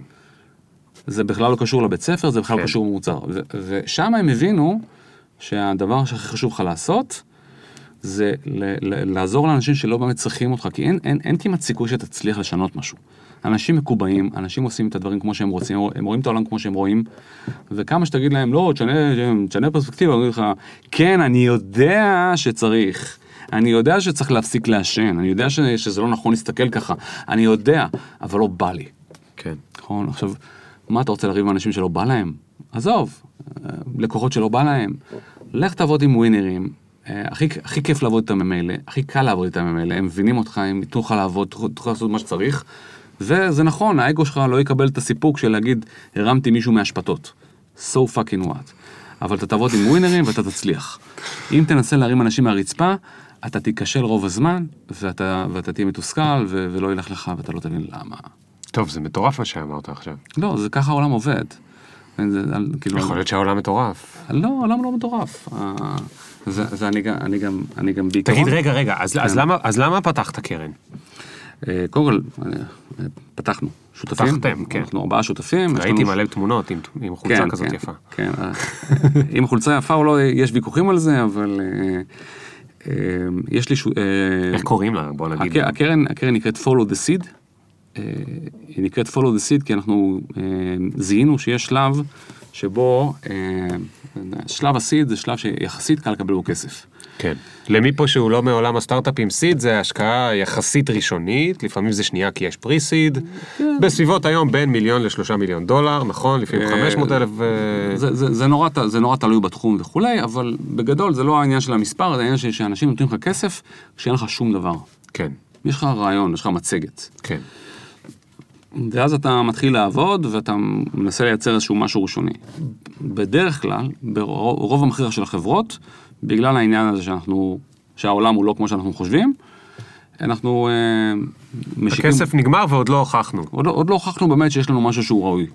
ואז בעצם אנחנו באים עם אותה מצגת, כן, ומעט מאוד הצלחות לאותם משקיעים, אומרים להם, תנו לנו לנו עוד כסף. ואז הם אומרים, לא, לא, אם כבר, You had כאילו... your chance. כן, נתתי לך את הכסף ו, ונכשלת. עכשיו, יש, יש מקרים כזה, כזה, כמו אה, פלייטיקה, שהם משיקים את המוצר והמוצר טס להם. כן, כן, אבל זה, זה קורה כן. אחד ל... לא יודע מה, עשרת אלפים, אחד ל... whatever. זה, זה נדיר מאוד. נכון. בדרך כלל אתה נתקע בקיר, אתה מגלה שאתה פינטזת על משהו והמשהו הזה לא נכון. זה קשור, אגב, למה שדיברנו מקודם, שאנשים עסוקים נורא בפונקציונליות של המוצר, ולא מסתכלים על הרגש שבמוצר. מה אנשים רוצים להרגיש שהם קונים אותו. אנשים חושבים שהם מוכרים לי בייביסיטר, אה, אז אני אעשה שוק של בייביסיטר, ויש שם אנשים שרוצים למכור שירותי בייביסיטר, אנשים שרוצים לקנות שירותי בייביסיטר, ואז, ואז יש לי שוק, נכון? זה אמור להספיק. לא. אני צריך גם להרגיש משהו מעבר. אני צריך להרגיש שאני הורה טוב אם אני משתמש בשוק בייביסיטר הזה. כן. אני צריך להרגיש שאני, שאני בוחר נכון, שאני חכם, שאני... שזה safe. שאני צריך להרגיש גם שיש לי control על התהליך. הרבה, הרבה מאוד דברים שהם לא קשורים לעובדות, לא קשורים לפונקציונליות. כן? רוב המוצרים שאתה, שאתה קונה כנראה יעבדו, אבל מעט מאוד יגרום לך להרגיש. אה, במילים אחרות, המטרה שלי בתור משווק, מישהו שבונה מוצר, זה שמוצ- שהמוצר הזה יהיה חלק מהחיים שלי. ואם אתה לא מייצר מוצר שהוא חלק מהחיים של אנשים, המטרה שלך זה לא שהם יקנו אותו, את המוצר, אלא שזה יהפוך להיות חלק מהחיים שלהם. ואם זה יקרה, אז הם יעזרו לך, הם יעזרו לך לבד למצוא עוד לקוחות. כן. אה, עכשיו, הבעיה שאנחנו לא מספיק, אנחנו, אנחנו ממהרים, אין לנו זמן. אנחנו אומרים, מהר, מהר, מהר, מהר, צריך להראות בגרף שיש עלייה, אין לנו זמן. עכשיו, גם המשקיעים לא נותנים לך את הזמן, נכון? הם רוצים מהר, מהר, מהר. ואז מה קורה? אני אומר, זה כמו, זה כמו שיש לך אמבטיה, כן? יש לך אמבטיה ויש לך, מים באמבטיה. אבל מישהו הוציא את הפקק. עכשיו, המים יוצאים מאחור ניקוז. מה אתה עושה? שופך עוד מים. תלוי, אם אתה, אם אתה ליאור, אז אתה שם את הפקק חזרה. כן. אבל אם אתה סטארט-אפיסט, אתה מגייס עוד מים, נכון? אתה מוסיף עוד מים לבריכה, ל- לאמבטיה. למה זה? כי אין זמן. אין זמן עכשיו לעצור ולבדוק מה, מה אנשים באמת רוצים. כן. ואז מה שקורה, יש לך הרבה מאוד סטארט-אפים ששורפים כסף סתם למשקיעים. הם סתם, אתה סתם מביא אנשים, הם קוראים לזה customer acquisition. ואז אתה מתחיל לשלם מלא מלא כסף על אנשים שלא ממש רוצים את המוצר שלך. הם לא מבינים גם למה הם צריכים אותו, וגם הם משתמשים בו פעם אחת ו- וזהו. ואתה לא מבין, אתה, אתה לא באמת מת- מתחבר לחיים של אנשים. יש מעט מאוד חברות שאתה תפגוש, שבאמת מבינות את, ה, את המטרה של שיווק, שזה להתחבר ל, ל, למקום הזה ש, ש, ש... תחשוב על הפודקאסט שלך. היית רוצה לשווק אותו לאנשים שלא רוצים לשמוע אותו? מה פתאום? אבל זה מה שאנשים עושים בדרך כלל עם מוצרים. נכון. תן, תרביץ לכולם וזה, משהו יתפוס, משהו יתפוס. וזה, תחשוב על זה, רוב האנשים שמגיעים לפודקאסט שלך, הם מגיעים כי מישהו סיפר להם. נכון. הוא, הוא סיפר להם איזה מדהים זה, זה מעניין, זה זה. עכשיו, זה מה שאתה רוצה. זה, עכשיו, הבעיה של זה, שזה לוקח זמן. אוי, זה מתסכל. אנחנו רוצים מהר, מהר, מהר. אז בואו ניקח עוד כסף ונשרוף עוד כסף, ואולי משהו ידבק. עכשיו, לפעמים זה נדבק. כן, אני לא לא אומר לך שלא לא, אי אפשר להצליח, אפשר. אבל בדרך, בדרך כלל זה, זה, זה כנראה לא הדרך הכי יעילה לבנות אחד, חברה שהיא מצליחה, ובטח זה לא, זה לא הדרך הכי טובה לבנות חברה שכיף לעבוד בה. כן. לא לך ולא לעובדים ולא ללקוחות. כן. אה, ואז כאילו אתה, אם אתה, כשה- כשהחברה גדלה כבר, אז אתה נתקל בכל הקטע של פוליטיקה ארגונית, וקומבינות, וזה, ושאנשים לוקחים קרדיט, זה קורה, זה קורה בחברות כאלה. שה, שהמטרה שלך היא לא, באמת, היא לא באמת זהות אינטרסים עם הלקוח, אלא לא, מה זה משנה, ת, תרוץ, תרוץ, אין זמן, אין זמן. עכשיו, אני אומר, בסדר, זה יכול לעבוד, אבל זה לא הדרך שאתה באמת רוצה לחיות את החיים שלך. אוקיי, אז מה אתם עושים ב-follow the seed? follow the seed אנחנו, אה, אה, יש לנו כאילו אה, שתי שיטות שהן מתייחסות לשני סוגי אה, תחומים. אה, יש, בעולם של enterprise, אנחנו, יש לנו נטוורק של 25 אנשים שהם מאוד בכירים. CTO, CIO של חברות מאוד גדולות. אנחנו שומרים אותם בסוד כמובן, כי זה, זה קשר אישי ומאוד מאוד דיסקרטי. ומה שאנחנו עושים, שאתה בא עכשיו עם סטארט-אפ, לא יודע, בתחום של HR Tech. אז אנחנו שולחים את זה לחבר'ה האלה, ואנחנו לא אומרים להם, יש טכנולוגיה, או יש מוצר, או יש רעיון. זה לא מעניין אותנו. מה שמעניין זה איזה בעיה אתה מנסה לפתור. ואז אנחנו שואלים אותם, כמה כתוב ליד הבעיה הזאת ב-2018-2019? בתקציב שלך. מה אה, המס- מה- בחברה שאתה- מה המספר? שאתה מה המספר? עזוב סיפורים. מה המספר? כתוב שם 2 מיליון, 20 מיליון, או 20 אלף, או כלום. עכשיו, בהרבה מקרים כתוב כלום. אז אתה, וככה אתה מגלה שהבעיה היא לא באמת בעיה, או אתה- לא בעיה בשוק אתה- גדול. אתה, אתה, אתה מזהה שה, שהשוק, הלקוחות הגדולים לא רואים בזה בעיה באמת, כי הם לא שמים לזה כסף. זאת אומרת, זה, תיאורטית זה בעיה. עכשיו, יש, יש, יש מקרים שאנשים אומרים, כן, אנחנו יודעים שתהליך הגיוס שלנו הוא, הוא, הוא רווי כשלם, הוא לא טוב, הוא עושה לנו נזקים אדירים, אבל כרגע אין לזה תקציב. אין תקציב שמוכן, שמוכן לשים על זה. נכון. אז למה לך להיכנס לזה? עכשיו, כאילו, כאילו, לא משנה איזה סטארט-אפ תקים, יהיו לך 300, 400, 500 מתחרים. לפחות תתחרה על משהו. לא על, לא, לא, על, לא על משהו שלא קיים. עכשיו אתה אומר, כן, אבל אולי ייווצר שוק. יכול להיות. כן, הבן אדם זה החיים שלך. עזוב את הכסף שלי, כן, את הכסף שאני משקיע. זה החיים שלך. לא חבל? לא, כאילו, סתם להתעקש. עכשיו, יש מקרים שהת- שהתמדה מאוד מאוד, אה, מאוד חשובה, מאוד משתלמת, אבל לא תמיד. רגע, רגע, רגע. זה מתודה אחת, אני הקשבתי בשיעור. כן. מה המתודה השנייה? מתודה שנייה זה, זה, זה, זה כלי בעצם שנקרא raving fans, אוהדים שרופים, זה אלגוריתם. אספר לך, יש לו, מתום- יש לו- יש לו התפתחות, אבל הרעיון המקורי היה לעשות כלי שעושה פילטרינג, שמזהה האם נוצר חיבור רגשי בין המוצר שלך לבין, לבין מספר הלקוחות. איזה מגניב. עכשיו, לכאורה זה מגניב, את רוב הסטארט-אפיסטים זה מעצבן.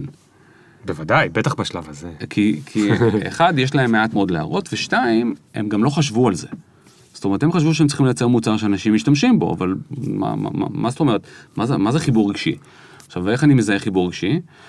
חיבור רגשי קורה כשיש שם, כל פעם שאתה רואה משהו בעולם, סביבך וזה, שהוא כזה, כאילו, אתה, אתה קורא לו משוגע, מוזר, דפוק, אה, מטופש, אתה אומר, אוקיי, אנשים מתנהגים בצורה שהיא לא, לא, לא שפויה.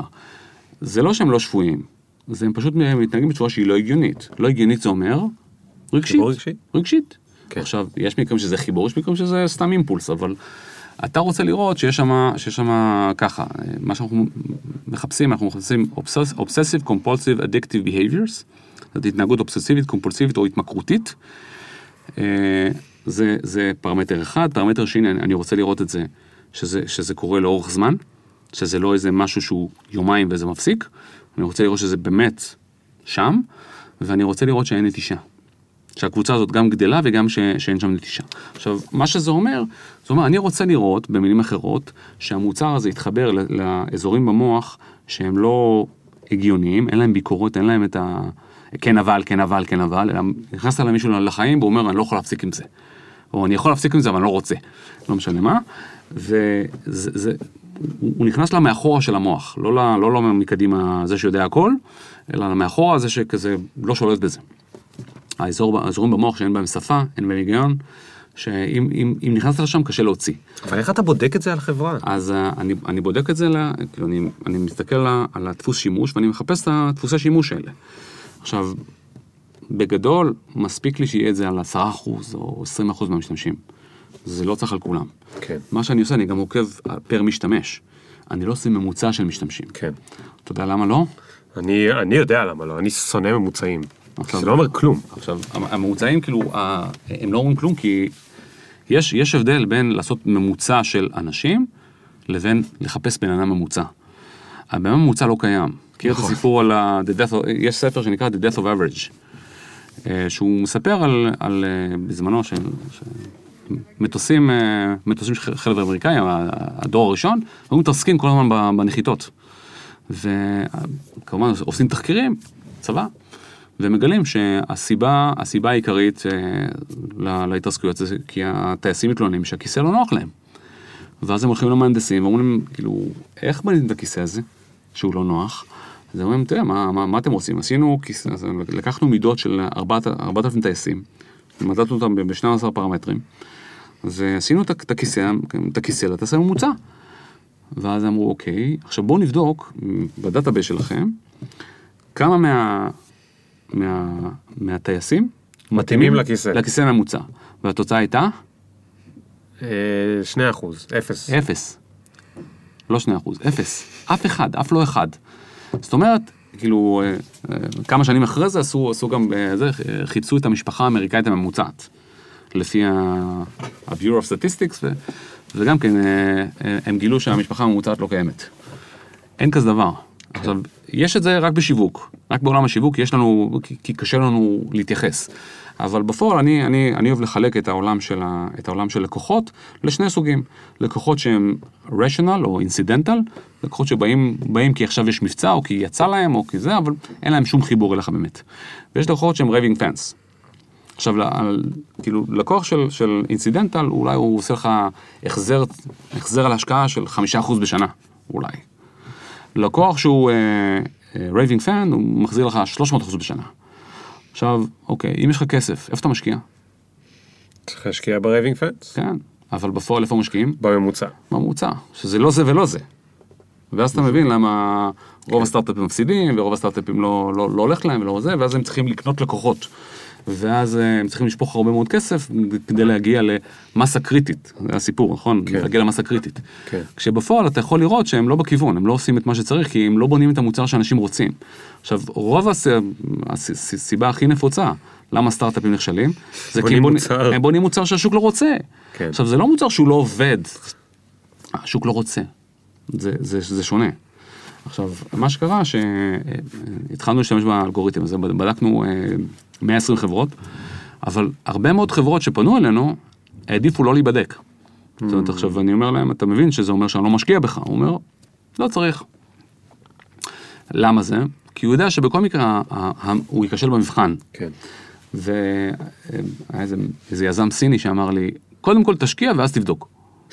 אמרתי לו, לא, אז כנראה שלא הבנת מה זה diligence.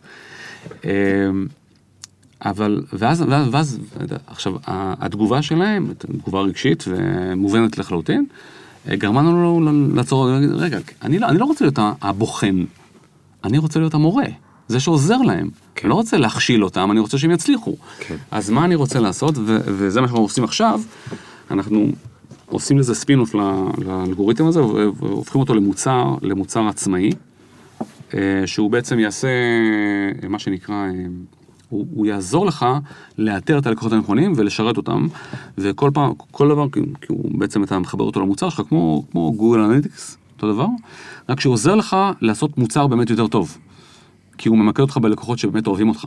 nice. ולא בממוצע של לקוחות. עכשיו, זה שירות, אה, אנחנו נציע לסטארט-אפים, כאילו זה... זה קודם כל, אנחנו רוצים, רוצים לעזור להם, ובמידה והם באמת, אה, מה שנקרא, יקשיבו למוצר ויעשו משהו זה, אז הם גם יקבלו כסף, גם מאיתנו וגם מגורמים אחרים. כן. זה, זה ה vision. וואו, אליאב, פוצצת לי את המוח בקטע טוב. תשמע, לצערי אנחנו צריכים לסיים, כי יש עוד הרבה דברים שרציתי לשאול אותך. אז אולי אה, עוד איזה חצי שנה אני אזמין אותך שוב, זה קרה פה כבר איזה פעמיים, אה, אבל המון המון המון המון תודה. יש לי שאלה, שלב השאלה הזהה בסוף. בשלב הזה. אתה בסדר עם זה? אוקיי. אה, שאלה ממוצעת? לא, לא. והתשובות עליה הן גם לא כל כך ממוצעות. כן. אמ, אתה טס במטוס, והמטוס עושה נחיתת חירום, כן. והבנת שזה נחיתת חירום. ועכשיו יש לך איזה 2-3 דקות עד לנחיתה, ואתה יודע שהן הדקות האחרונות של חייך. מה אתה מתבאס שלא עשית? שלא הספקת לעשות בחיים? אמ, קודם כל, אני כבר עושה את זה, אז... אתה זה- זה סוג... אתה- אתה- אתה- את- לא, אתה אה, בנחיתות אה, אונס? אה, כאילו, אתה- אתה אתה- טס לא. במטוסים של העובדים? אה, קודם כל אני טס, אה, כשאני טס במטוסים אני עם כדור שינה, וגם מטוס יתרסק אני כנראה אישן, אוקיי. אבל אה, אני אני שונא לטוס. אני טס כל הזמן, ואני שונא לטוס. מה, פחד טיסה או שונא... אני פיזית, פיזית ממש רע לי במטוס. אוקיי. אה, אז אני אני צריך ל- גם כדור שינה, יין, כן. כאילו ממש אה, צריך מה שאפשר. לטשטש, כן. ו... אה, אז, אבל כאילו- כאילו, יש לי את התהליך שלי של השלושה דברים שלמדתי השבוע, שהוא התחיל מזה שאני פשוט כל הזמן שואל את עצמי, מה אני רוצה לעשות, מה אני רוצה להשיג, ו... ומה שקורה שאני אני, אתה- אני חי את זה. אז אני כל הזמן חי את הקטע של מה שאני רוצה להספיק ומה שאני רוצה לעשות ומה שאני רוצה באמת לעשות, לא כי זה, זה מרשים מישהו אחר, או כי זה נשמע טוב, אלא כי זה מה שאני רוצה לעשות. וזה שאני, זה שאני גם פותח את זה החוצה וכותב על זה פעם בשבוע, זה עוזר לי לקבל פידבק ולבדוק אם הסיפור שלי הוא מתאים למציאות, כי אני, אני רואה את הפידבק של, של, של, של אנשים, אבל חזרה לנקודה שלך, כאילו, אין שום דבר שאני עכשיו יכול להגיד, אה, וכאילו דחיתי את זה למועד מאוחר יותר או ויתרתי עליו. זה, אני, אני חי את החיים שאני רוצה, אני עושה דברים שאני רוצה. אה, זה נחמד. כן, כאילו, זה לא... אה, שלא יחשבו שזה קל או משהו כזה. זה, טוב, נראה שאתה עובד קשה. אני לא חושב שזה, כאילו, זה, העניין זה לא קל או קשה, כי בסוף, גם לך, גם לי, גם לאילון מאסק וגם למרק צוקרברג יש את אותם 24 שעות. כן. וההבדל ההבדל הוא שהם, אה, אתה יודע, ו, וזה לא כזה חשוב אם אתה עם איי-קיו של 180 או איי-קיו של אה, 110. מה שחשוב זה אם אתה מבין את עצמך, מבין מה, מה מתאים לך, מבין את העולם סביבך, מבין מה אנשים סביבך רוצים. בסוף אתה צריך כאילו להיות, אתה, חי בצורה שהיא סימביוטית, אתה בכוונה לא מושלם, אף אחד לא מושלם, היקום לא רוצה אותנו כאלה, היקום רוצה אותנו לא מושלמים, ש, שנצטרך אנשים אחרים. אה, היקום רוצה אחרים ש, שיצטרכו אותנו, ובגלל זה גם אתה שואב הרבה מאוד דרך מעזרה לאחרים. כן. זה, הדבר, זה הדברים שהם הכי חזקים, אתה תחשוב, אבא שעוזר לילד שלו, כן, איזה, איזה ממלא זה, או שאתה מביא מתנה בת זוג שלך, או שכשמישהו עושה עבורך, או כשאתה עושה עבור, עבור אחרים, זה הרגעים הכי מרגשים, ש, ש, זה החוויות האמיתיות, כן, בסוף זה לא איזה, אף אחד לא יושב ואומר, אוקיי, ש... ש בבית קברות, שיכירו את ההספק שלי, אז יגידו, אה, כן, אתם זוכרים את השנה שהוא הגדיל את המכירות ב-30%? זה לא קורה, נכון? הם אמרו לך, וואו, איזה חבר אתה, איזה, איזה אחלה בן אדם, איך, הוא, איך הוא תמיד היה שם בשבילי. נכון? כאילו, זה, זה תמיד היה מה נתת. כן. לא מה קיבלת, מה השגת, או מה...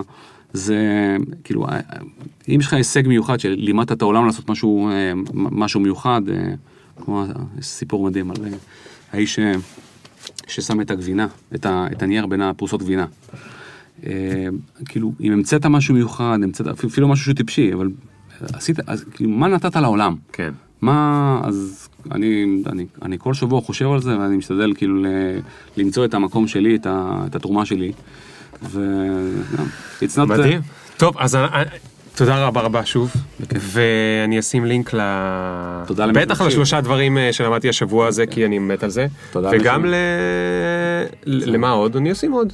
מה שתגיד לי, אם יש. איזה משהו. תודה למי שמקשיב. תודה למי ו- שמקשיב, תודה שאתם אה, נתקעים בפקקים, זה עוזר לפודקאסט להתקיים. לא באמת, כן. אנשים אומרים שמדינת ישראל היא הגרועה ב-OECD אה, ב- אה, בפקקים, ואני אומר, בגלל זה היא תהיה ראשונה בפודקאסטים, אה, אתה כן. מבין? אתה חושב? כן, עד המכוניות האוטונומיות, אבל זה כבר, אה, אנחנו נדבר על זה בפרק אחר. יאללה חביבי, תודה רבה, יום טוב. All nine inches, something like my dick is. Hit it when they mention. Did you get my mentions? Question: Do you even fuck with a nigga like me? Will you bump me in about three days? Really? IDC. Cause every time a nigga talk, they can't see the big up picture. Fuck your filter. Me can't go run, but me can't repeat. Nah.